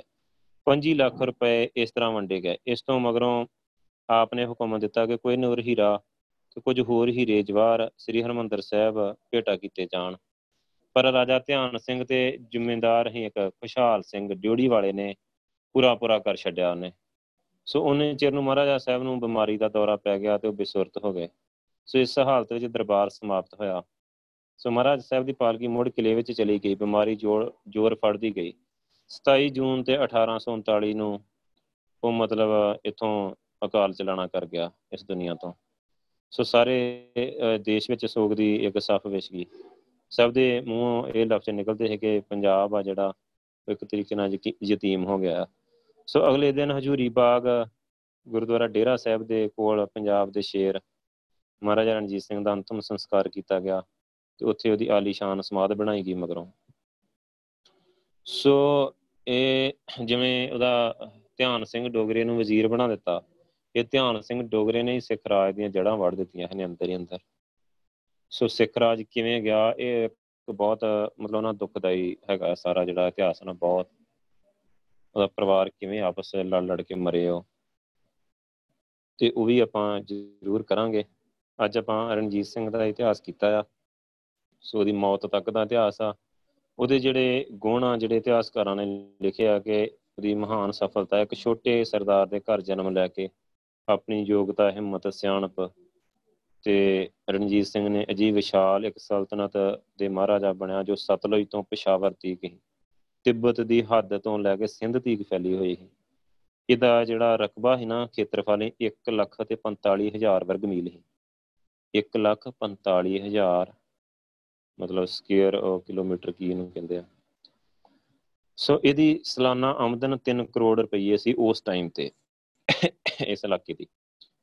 ਸੋ ਆਪਦੇ ਚਲਾਣੇ ਵੇਲੇ ਆਪਦੇ ਖਜ਼ਾਨੇ ਵਿੱਚ ਹੀਰਿਆਂ, ਜਵਾਹਰਾਂ ਤੇ ਹੋਰ ਕੀਮਤੀ ਸ਼ੈਆਂ ਤੋਂ ਇਲਾਵਾ ਕਰੋੜਾਂ ਰੁਪਈਆ ਨਗਦ ਮੌਜੂਦ ਸੀ। ਸੋ ਉਸ ਟਾਈਮ ਤੇ ਤੁਸੀਂ ਹੈਰਾਨ ਰਹਿ ਜਾਓਗੇ ਕਿ 1 ਰੁਪਈਏ ਦੇ ਜਿਹੜਾ ਇੱਥਾਂ ਸਿੱਖਾਂ ਦਾ 1 ਰੁਪਈਆ ਹੈ ਤੇ ਇੰਗਲੈਂਡ ਦੇ ਮੇਰੇ ਖਿਆਲ 60-70 ਪਾਉਂਡ ਬਣਦੇ ਸੀ। ਇੰਨੀ ਕੀਮਤ ਸੀ। ਹੁਣ ਆਪਾਂ ਨੂੰ ਪਤਾ ਕਿ 1 ਪਾਉਂਡ ਦਾ 100 ਰੁਪਈਆ ਬਣਦਾ। ਜੇ ਉਹਨੂੰ ਗੁਣਾ ਕਰੀਏ ਤੇ ਕਿੰਨੇ ਗੁਣਾ ਡਿੱਗ ਗਿਆ ਉਹ। ਸੋ ਇੰਨਾ ਇੰਨਾ ਵਧੀਆ ਰਾਜ ਸੀ ਰਣਜੀਤ ਸਿੰਘ ਦਾ। ਇਸ ਗੱਲ ਤੋਂ ਇੱਕ ਤਾਂ ਇਹ ਆਪਾਂ ਦੇਖੀਏ ਪੰਜਾਬੀਆਂ ਦੀ ਖੁਸ਼ਹਾਲੀ ਤੇ ਸੁਰੱਖਿਆ, ਤੇ ਇੱਕ ਆਪਾਂ ਜਿਹਨੂੰ ਬਾਦਸ਼ਾਹੀ ਦੇ ਤੌਰ ਤੇ ਆਪਾਂ ਵੇਖੀਏ ਨਾ, ਤੇ ਇਹ ਰਾਜ ਬਹੁਤ ਵਧੀਆ ਹੈ। ਸੋ ਬਹੁਤ ਸੇਫ ਹੋ ਗਿਆ ਹੈ ਇਲਾਕਾ। ਮੁੜ ਕੇ ਉਹਨਾਂ ਖੰਘਣ ਹੀ ਨਹੀਂ ਦਿੱਤਾ ਕਿਸੇ ਨੂੰ, ਇੰਨੀ ਤਾਕਤ ਫੜ ਲਈ ਸੀ। ਸੋ ਇਹਨਾਂ ਦੇ ਇਸ ਪੱਖ ਤੋਂ ਬਹੁਤ ਵਧੀਆ ਹੈ, ਆਰਥਿਕ ਪੱਖ ਤੋਂ ਤੇ ਸੇਫਟੀ ਪੱਖ ਤੋਂ। ਸਿੱਖੀ ਪੱਖ ਤੋਂ ਕਮਜ਼ੋਰ ਰਹਿ ਗਿਆ ਥੋੜ੍ਹਾ ਕੰਮ। ਸੋ ਉਸ ਟਾਈਮ 'ਤੇ ਜੇਕਰ ਸਿੱਖੀ ਦਾ ਪ੍ਰਚਾਰ ਹੁੰਦਾ ਤਾਂ ਸਾਰੀ ਦੁਨੀਆ 'ਚ ਕੀਤਾ ਜਾ ਸਕਦਾ ਜੇ ਸਿੱਖੀ ਦੇ ਪ੍ਰਚਾਰ ਵੱਲ ਧਿਆਨ ਦਿੱਤਾ ਜਾਂਦਾ ਤਾਂ। ਸੋ ਕਈ ਗੱਲਾਂ ਹੁੰਦੀਆਂ ਆ। ਸੋ ਉਹਨਾਂ ਦੀ ਜਿਹੜੀ ਸ਼ਖਸੀਅਤ ਆ ਨਾ, ਸੋ ਮਹਾਰਾਜਾ ਰਣਜੀਤ ਸਿੰਘ ਦਾ ਕੱਦ ਦੇ ਬਹੁਤੇ ਲੰਮੇ ਨਹੀਂ ਸੀ, ਪਰ ਉਹਨਾਂ ਦੇ ਚਿਹਰੇ 'ਤੇ ਚੇਚਕ ਦੇ ਦਾਗ ਹੀ, ਇੱਕ ਅੱਖੋਂ ਮਤਲਬ ਉਹ ਕਾਣੇ ਸੀ। ਉਹ ਮਤਲਬ ਚੇਚਕ ਦਾ ਛੋਟੇ ਹੁੰਦਿਆਂ ਜਦੋਂ ਅਟੈਕ ਹੋਇਆ ਤਾਂ ਉਹਨਾਂ ਦੀ ਇੱਕ ਅੱਖ ਜਾਂਦੀ ਰਹੀ ਸੀ, ਮਤਲਬ ਕਾਫੀ ਘੱਟ ਸੀ। ਫਿਰ ਵੀ ਉਹਨਾਂ ਦੇ ਚਿਹਰੇ ਦਾ ਜਲਾਲ ਇੰਨਾ ਤੇਜ਼ ਸੀ ਕਿ ਕਿਸੇ ਨੂੰ ਉਹਨਾਂ ਦੇ ਅੱਗੇ ਅੱਖ ਚੁੱਕਣ ਦਾ ਹੀਆ ਨਹੀਂ ਸੀ ਪੈਂਦਾ। ਉਹਨਾਂ ਵਿੱਚ ਉਹ ਖੂਬੀਆਂ ਸੀ ਕਿ ਜਿਹੜੀਆਂ ਨਮੂਨੇ ਦੀ ਸਿਪਾਹੀ ਜਾਂ ਯੋਧੇ ਵਿੱਚ ਹੋਣੀਆਂ ਚਾਹੀਦੀਆਂ। ਉਹ ਸਰੀਰ ਦੇ ਬਲਵਾਨ, ਨਰੋਏ, ਫੁਰਤੀਲੇ, ਦਲੇਰ, ਨਿਡਰ ਤੇ ਅਣਥੱਕ ਹੀ ਵਧੀਆ ਦਰਜੇ ਦੇ ਘੋੜਸਵਾਰ ਸੀ। ਉਹ ਸਾਰਾ ਦਿਨ ਕਾਠੀ ਤੇ ਬੈਠੇ ਰਹਿ ਕੇ ਵੀ ਥੱਕਦੇ ਨਹੀਂ। ਸੋ ਉਹਨਾਂ ਦੇ ਸਰਦਾਰ ਹਰੀ ਸਿੰਘ ਨਲੂਏ ਨੇ ਦੀ ਸ਼ਹੀਦੀ ਦੀ ਜਦੋਂ ਖਬਰ ਸੁਣੀ ਤਾਂ ਉਹਨਾਂ ਨੇ ਝੱਟ ਪੇਸ਼ਾਵਰ ਵੱਲ ਤੁਰੇ ਤੇ ਲਾਹੌਰ ਤੋਂ ਜ਼ਿਲਮ ਤੱਕ ਦਾ 102 ਮੀਲ ਦਾ ਪੰਧ ਸੀ। ਸੋ ਘੋੜੇ ਦੀ ਕਾਠੀ ਤੇ ਇੱਕ ਦਿਨ ਜੀ ਮੁਕਾ ਲਿਆ ਉਹਨਾਂ ਨੇ।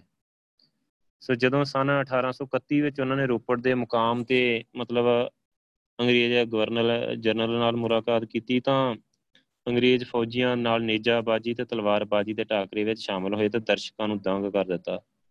ਉਹਨਾਂ ਨੇ ਇੱਕ ਅਜਿਹਾ ਕਰਤੱਵ ਕੀਤਾ ਕਿ ਜੋ ਕੋਈ ਹੋਰ ਨਾ ਕਰ ਸਕਿਆ। ਇੱਕ ਆਦਮੀ ਆਪਣੀ ਹਥੇਲੀ ਉੱਤੇ ਨਿੰਬੂ ਟਿਕਾ ਕੇ ਬਾਂਹ ਪਸਾਰ ਕੇ ਖੜਾ ਹੋ ਗਿਆ। ਸੋ ਮਹਾਰਾਜ ਸਾਹਿਬ ਦੂਰੋਂ ਸਰਪਟ ਘੋੜਾ ਭਜਾਈ ਆਏ ਤੇ ਤਲਵਾਰ ਨਾਲ ਨਿੰਬੂ ਦੇ ਟੁਕੜੇ ਕਰਕੇ ਲੰਘ ਗਏ ਤੇ ਬੰਦੇ ਦੇ ਹੱਥ ਨੂੰ ਝਰੀਟ ਵੀ ਨਹੀਂ ਲੱਗੀ। ਇਹ ਉਹਨਾਂ ਦਾ ਕਮਾਲ ਸੀ। ਸੋ ਦਲੇਰ ਅਜਿਹੇ ਸੀ ਕਿ ਔਂਕੜ ਤੇ ਖਤਰੇ ਤੋਂ ਨਹੀਂ ਸੀ ਡਰਦੇ। ਆਪਾਂ ਵੇਖਿਆ ਕਿ ਅਟਕ ਦਰਿਆ ਵੀ ਅਟਕਾ ਨਹੀਂ ਸਕਿਆ ਉਹਨੂੰ। ਸੋ ਜਿੱਧਰ ਵੀ ਮੂੰਹ ਕੀਤਾ ਉਹਨੇ ਫਤਿਹ ਮਤਲਬ ਉਹਨੂੰ ਜ਼ਰੂਰ ਮਿਲੀ। ਸੋ ਉਹਨਾਂ ਦਾ ਜੀਵਨ ਸਾਦਾ ਤੇ ਰੁਝੇਵਿਆਂ ਭਰਿਆ ਰਿਹਾ ਸੀ। ਲਿਬਾਸ ਅੱਤ ਦਰਜੇ ਦਾ ਸਾਦਾ ਹੈ। ਹੀਰੇ ਜਵਾਹਰਾਤਾਂ ਜਾਂ ਗਹਿਣਿਆਂ ਦੇ ਵਿਖਾਵੇ ਨੂੰ ਬੁਰਾ ਸਮਝਦੇ ਸੀ। ਆਲਸ ਕਦੇ ਵੀ ਉਹਨਾਂ ਨੇੜੇ ਨਹੀਂ ਆਉਣ ਦਿੱਤਾ। ਸੋ ਇਹ ਕਈ ਗੱਲਾਂ ਵਾ। ਤੁਸੀਂ ਜਿੰਨੀਆਂ ਬੁੱਕਾਂ ਪੜ੍ਹੋਗੇ ਨਾ ਹਿਸਟਰੀ ਦੀਆਂ, ਸਾਰਿਆਂ 'ਚ ਅਲੱਗ-ਅਲੱਗ ਹੋਣਾ ਆ। ਹੁਣ ਜਿਵੇਂ ਇੱਥੇ ਲਿਖਿਆ ਗਿਆ, ਹੁਣ ਇੱਕ ਥਾਂ ਤੇ ਮੈਂ ਪੜ੍ਹਿਆ ਕਿ ਜਦੋਂ ਇਹ ਕੰਵਰ ਨੌ ਨਿਹਾਲ ਦੀ ਬਰਾਤ 'ਤੇ ਜਾ ਰਹੇ ਸੀ ਨਾ, ਤੇ ਮਤਲਬ ਪੂਰਾ ਛਾਈ ਬਰਾਤ ਸੀ। ਉਹ ਬਹੁਤ ਜ਼ਿਆਦਾ ਖਰਚ ਕੀਤਾ ਮਤਲਬ ਉਹਨਾਂ ਨੇ। ਸੋ ਕਹਿੰਦੇ ਕਿ ਉਹਦੇ ਜਿਹੜੇ ਸੱਜੀ ਬਾਂਹ 'ਤੇ ਉਹਨਾਂ ਕੋਈ ਨੂਰ ਹੀਰਾ ਬੰਨਿਆ ਹੋਇਆ ਸੀ ਨਾਲ। ਹੁਣ ਇੱਥੇ ਜਿਵੇਂ ਲੱਗਿਆ ਬੜਾ ਸਾਦਾ ਸੀ, ਮਤਲਬ ਉਹਨਾਂ ਕਦੇ ਦਿਖਾਵਾ ਨਹੀਂ ਕੀਤਾ। ਸੋ ਇਹ ਗੱਲਾਂ ਆਮ ਆ, ਨੋਰਮਲ ਗੱਲਾਂ ਆ। ਸੋ ਇੱਕ ਜਦੋਂ ਬੰਦਾ ਇੰਨੀ ਤਾਕਤ ਵਿੱਚ ਹੋਏ ਤੇ ਰਾਜਾ ਹੋਏ ਤੇ ਕੁਝ ਵੀ ਉਹਦੇ ਲਈ ਤੈਨੂੰ ਪਤਾ ਹੀ ਆ ਜਾਇਜ਼ ਆ। ਸੋ ਉਹ ਜਾਇਜ਼ ਹੀ ਸਮਝਦਾ ਹਰ ਕੋਈ। ਸੋ ਇੱਦਾਂ ਦਾ ਉਹਦਾ ਜਿਹੜਾ ਸਿਸਟਮ ਸੀ। ਹੁਣ ਕਈ ਗੱਲਾਂ ਹੋਰ ਵੀ ਹੈਗੀਆਂ ਨਾਲ ਐਡ ਹੁੰਦੀਆਂ ਆ। ਤੇ ਬਹਾਦਰ ਠੀਕ ਯੋਧਾ ਹੈਗਾ ਹੈ, ਬਹੁਤ ਤਗੜਾ। ਇੱਕ ਵਾਰੀ ਕੀ ਹੋਇਆ ਸੀ ਕਿ ਇਹਦੇ ਇੱਕ ਛੋਟੀ ਜਿਹੀ ਸਟੋਰੀ ਆਉਂਦੀ ਆ ਕਿ ਇੱਕ ਡਾਕੂ ਸੀ, ਉਹਦਾ ਨਾਂ ਸੀ ਮਾਨਾ। ਸੋ ਉਹਨੇ ਲਾਹੌਰ ਦੇ ਲਾਗੇ ਬੰਨੇ ਬੜੀ ਨਾ ਉਹਨੇ ਆਤਮ ਜਾ ਰੱਖੀ। ਸੋ ਉਹਨੇ ਇੱਥੋਂ ਤੱਕ ਅਨਾਊਂਸ ਕਰ ਦਿੱਤਾ ਵੀ ਦਿਨੇ ਰਾਜ ਕਾਣੇ ਦਾ ਤੇ ਰਾਤ ਰਾਜ ਮਾਨੇ ਦਾ। ਸੋ ਉਹਨਾਂ ਨੇ ਬੜਾ ਮਤਲਬ ਹੈਰਾਨ ਹੋਇਆ ਇਹ ਕਿ ਇੰਨੀ ਫੌਜ ਹੋਏ, ਇੰਨੀ ਤਾਕਤਵਰ। ਤੇ ਉਹਨੇ ਕਿਹਾ ਕਿ ਚਲੋ ਠੀਕ ਆ। ਤੇ ਕਹਿੰਦੇ ਕਿ ਰਣਜੀਤ ਸਿੰਘ ਨੇ ਉਹਨੂੰ ਕਿਹਾ ਵੀ ਨਹੀਂ, ਇੱਦਾਂ ਨਹੀਂ ਆ, ਰਾਜ ਤਾਂ ਇੱਕੋ ਜਿਹਾ ਹੀ ਰਹੂਗਾ, ਜਾਂ ਤੇਰਾ ਤੇ ਜਾਂ ਮੇਰਾ। ਤੂੰ ਇਹ ਦੱਸ ਵੀ ਕਿੱਦਾਂ ਫੈਸਲਾ ਕਿਵੇਂ ਕਰਨਾ। ਸੋ ਉਹ ਕਹਿੰਦਾ ਉਹਨੂੰ ਇਹ ਵੀ ਮੇਰੇ ਕੋਲ ਤੇ ਚੱਲ ਹੈਗਾ ਤੇ ਡਾਕੂ ਹੀ ਥੋੜ੍ਹੀ ਜਿਹੀ, ਉਹਦੇ ਕੋਲ ਇੱਕ ਹੋ ਗਈ ਛੋਟੀ ਜਿਹੀ ਫੌਜ। ਸੋ ਉਹ ਕਹਿੰਦਾ ਕਿ ਇੱਦਾਂ ਕਰਕੇ ਉਹਨੇ ਦਵੰਦ ਯੁੱਧ ਵਾਸਤੇ ਲਲਕਾਰ ਲਿਆ ਕਿ ਆਪਾਂ ਦੋਵੇਂ ਆਹਮਣੇ ਸਾਹਮਣੇ ਟਾਕਰਾ ਕਰਾਂਗੇ। ਤੇ ਰਣਜੀਤ ਸਿੰਘ ਮੰਨ ਗਿਆ। ਸੋ ਕਹਿੰਦੇ ਕਿ ਦੋਵਾਂ ਨੇ ਉਹਨਾਂ ਨੇ, ਉਹ ਕਹਿੰਦੇ ਵੀ ਆਪਾਂ ਤਲਵਾਰਾਂ ਨਾਲ ਨਹੀਂ, ਮਤਲਬ ਕੁਸ਼ਤੀ ਕਰਾਂਗੇ। ਜੇ ਤੂੰ ਕੁਸ਼ਤੀ ਜਿੱਤ ਜਾਏ ਤੇ ਰਾਜ ਤੇਰਾ, ਤੇ ਜੇ ਮੈਂ ਜਿੱਤ ਜਾਂ ਤੇ ਮੇਰਾ। ਉਹ ਕਹਿੰਦੇ ਕਿ ਚਲੋ ਠੀਕ ਆ। ਉਹਨੇ ਕੁਸ਼ਤੀ ਦੋਵਾਂ ਨੇ ਲੜੀ। ਸੋ ਮਹਾਰਾਜੇ ਨੇ ਉਹਨੂੰ ਹਰਾ ਦਿੱਤਾ ਉੱਥੇ। ਸੋ ਮੁੜ ਕੇ ਪੈਰੀਂ ਪੈ ਗਿਆ ਤੇ ਉਹਨੇ ਮਾਫ਼ੀ ਮੰਗੀ। ਸੋ ਆਪਾਂ ਕਈ ਜਗ੍ਹਾ 'ਤੇ ਦੇਖਿਆ ਕਿ ਜਿਵੇਂ ਕਿੰਨੀ ਵਾਰੀ ਇਹਨੇ ਅਟੈਕ ਕਰਕੇ ਪੇਸ਼ਾਵਰ, ਇੱਧਰ ਕਸੂਰ, ਹੋਰ ਉਹਨਾਂ ਨੂੰ ਜਿੱਤ ਵੀ ਲੈਣਾ, ਉਹਨਾਂ ਨੇ ਪੈਰੀਂ ਪੈ ਜਾਣਾ ਤੇ ਉਹਨਾਂ ਨੂੰ ਮਾਫ਼ ਕਰ ਦੇਣਾ। ਫਿਰ ਉਹਨਾਂ ਨੂੰ ਫਿਰ ਮੁਖੀ ਬਣਾ ਦੇਣਾ, ਉਹਨੇ ਫਿਰ ਬਗਾਵਤ ਕਰ ਦੇਣੀ। ਸੋ ਇਹਨੂੰ ਇਹ ਹੁੰਦੇ ਆ ਇੱਕ ਪੜਤਾਲ, ਇੱਕ ਜੇ ਆਪਾਂ ਦੂਜੀ ਤਰੀਕੇ ਨਾਲ ਦੇਖਦੇ ਹਾਂ ਕਿ ਇਹਦੇ ਵਿੱਚ ਕਿੰਨੀ ਸਿਆਣਪ ਸੀ ਜਾਂ ਕਿੱਦਾਂ। ਉਹਨਾਂ ਨੂੰ ਫਿਰ ਮੁਖੀ ਬਣਾ ਦੇਣਾ, ਉਹਨਾਂ ਨੂੰ ਫਿਰ ਲੜਨ ਨੂੰ ਆ ਜਾਣਾ। ਸੋ ਤੇ ਕਿੰਨੇ ਸਿੱਖ ਫੌਜੀ ਮਾਰਦੇ ਸੀ, ਕਿੰਨੀ ਫੌਜ ਮਾਰਦੇ ਸੀ, ਕਿੰਨੀ ਤਾਕਤ ਲੱਗਦੀ। ਦੁਬਾਰੇ ਉਹਨੂੰ ਕਿਉਂ ਜਰਨੈਲ ਬਣਾਉਣਾ, ਤੇ ਸਿੱਖ ਜਰਨੈਲ ਵੀ ਬਣਾਏ ਜਾ ਸਕਦੇ ਸਭ ਜਗ੍ਹਾ 'ਤੇ। ਦੁਬਾਰੇ ਲੜਾਈ ਹੁੰਦੀ ਨਾ। ਸੋ ਕਿੰਨੀ ਵਾਰੀ, ਤਿੰਨ ਵਾਰੀ ਇੱਕ ਜਰਨੈਲ ਨੂੰ ਮਤਲਬ ਲੜਨਾ ਪਿਆ ਉਹਦੇ ਨਾਲ ਇੰਨੀ ਫੌਜ ਲੈ ਕੇ। ਸੋ ਉਹਨੇ ਫਿਰ ਮਾਫ਼ੀ ਮੰਗ ਲੈਣੀ। ਉਹ ਆਪਾਂ ਨੂੰ ਪਤਾ ਇਹਨਾਂ ਦਾ ਸਿਸਟਮ ਹੀ ਇੱਦਾਂ ਦਾ ਹੁੰਦਾ ਆ। ਅਜੇ ਸਿੱਖਾਂ ਦੀ ਫਿਰ ਵੀ ਕੋਈ ਜ਼ੁਬਾਨ ਹੁੰਦੀ ਆ, ਕੋਈ ਗੱਲ ਹੁੰਦੀ ਆ। ਸੋ ਮੁਗਲਾਂ ਦਾ ਤਾਂ ਆਪਾਂ ਨੂੰ ਪਤਾ ਹੀ ਆ, ਦਸਵੇਂ ਪਾਤਸ਼ਾਹ ਦੇ ਵੇਲੇ ਤੋਂ ਕਿੰਨੀਆਂ ਕਸਮਾਂ ਖਾ ਕੇ ਤੇ ਕੀ ਕੁਛ ਕਰਦੇ ਰਹੇ। ਸੋ ਯਕੀਨ ਇਹਨਾਂ ਦਾ ਕਾਹਦਾ ਹੈ। ਸੋ ਯਕੀਨ ਕਰਨਾ ਨੇ। ਕਈ ਗੱਲਾਂ ਹੈਗੀਆਂ। ਸੋ ਇਹ ਸਾਰੀਆਂ ਗੱਲਾਂ ਜਿਹੜੀਆਂ ਪਰ ਉਹ ਜੋ ਸਮਾਂ ਸੀ ਜਾਂ ਜਿੱਦਾਂ ਉਦੋਂ ਹੋਈਆਂ ਜਾਂ ਜੋ ਸੋਚਿਆ ਗਿਆ, ਸੋ ਉਹ ਉਹਦੇ ਨਾਲ ਵਜ਼ੀਰ ਹੀ, ਨਾਲ ਸਾਰੇ ਹੈਗੇ ਸੀ, ਹੋਰ ਵੀ ਜਰਨੈਲ, ਸਭ ਦੀ ਸਲਾਹ ਨਾਲ ਹੀ ਹੁੰਦਾ ਹੋਊਗਾ ਜੋ ਵੀ ਹੁੰਦਾ ਹੋਊਗਾ। ਸੋ ਇਹ ਸਾਰੀਆਂ ਗੱਲਾਂ ਹੈਗੀਆਂ ਸੀ ਕਿ ਸੂਰਬੀਰਤਾ ਉਹਨਾਂ ਤੇ ਉਦਾਰਤਾ ਉਹਦੀ ਮਤਲਬ ਬੜੀ ਪ੍ਰਸਿੱਧ ਸੀ ਉਹਦੀ। ਸੋ ਦਾਨ ਬਹੁਤ ਖੁਸ਼ ਹੋ ਕੇ ਦਿੰਦਾ ਸਾਰਿਆਂ ਨੂੰ, ਹਰੇਕ ਜਿੱਤ ਦੇ ਮਗਰੋਂ ਦਾਨ ਵਰਤਾਉਂਦਾ ਹੈ ਬਹੁਤ। ਜਿੱਥੇ ਕਿਤੇ ਕਾਲ ਪੈਂਦਾ ਸੀ ਤੇ ਉੱਥੇ ਸਦਾ ਵਰਤ ਲਿਆ ਰੱਖਦਾ ਹੈ, ਪੇਸ ਵਟਾ ਕੇ ਵੇਖਿਆ ਕਰਦੇ ਕਿ ਵਰਤਾਵੇ ਕਿਸੇ ਨਾਲ ਸਖਤੀ ਜਾਂ ਵਧੀਕੀ ਤੇ ਨਹੀਂ ਕਰਦੇ। ਸੋ ਇੱਥੋਂ ਤੱਕ ਇੱਕ ਕਹਾਣੀ ਪ੍ਰਸਿੱਧ ਆ ਕਿ ਇੱਕ ਦਿਨ ਨਾ, ਦੋ ਚਾਰ ਸਟੋਰੀਆਂ ਆ। ਇੱਕ ਦਿਨ ਘੋੜੇ ਤੇ ਚੜਿਆ ਜਾਂਦਾ ਹੈ ਕਿ ਬੱਚੇ ਨਾ ਬੇਰੀ ਚੜ੍ਹਨ ਡਿਆ ਸੀ, ਇੱਕ ਵੱਟਾ ਉਹਨੇ ਮਾਰਿਆ ਬੇਰੀ ਨੂੰ ਤੇ ਉਹ ਮਹਾਰਾਜੇ ਤੇ ਆ ਕੇ ਵੱਜ ਗਿਆ ਮੱਥੇ ਤੇ। ਸੋ ਸਿਪਾਹੀਆਂ ਨੇ ਫੜ ਲਿਆਂਦਾ ਬੱਚਿਆਂ ਨੂੰ, ਉਹ ਗੁੱਸੇ ਹੋਣ ਲੱਗੇ ਤੇ ਉਹਨੇ ਕਿਹਾ ਕਿ ਲਿਆਓ ਬੱਚਿਆਂ ਨੂੰ ਇੱਧਰ ਲਿਆਓ। ਸੋ ਬੱਚਿਆਂ ਨੂੰ ਸਾਹਮਣੇ ਲਿਆ ਕੇ ਲਿਆਂਦਾ ਗਿਆ ਤੇ ਉਹਨਾਂ ਪੁੱਛਿਆ ਕਿ ਵੀ ਕਿਉਂ ਬੇਰੀ ਨੂੰ ਵੱਟੇ ਕਿਉਂ ਮਾਰ ਰਿਹਾ ਜੇ।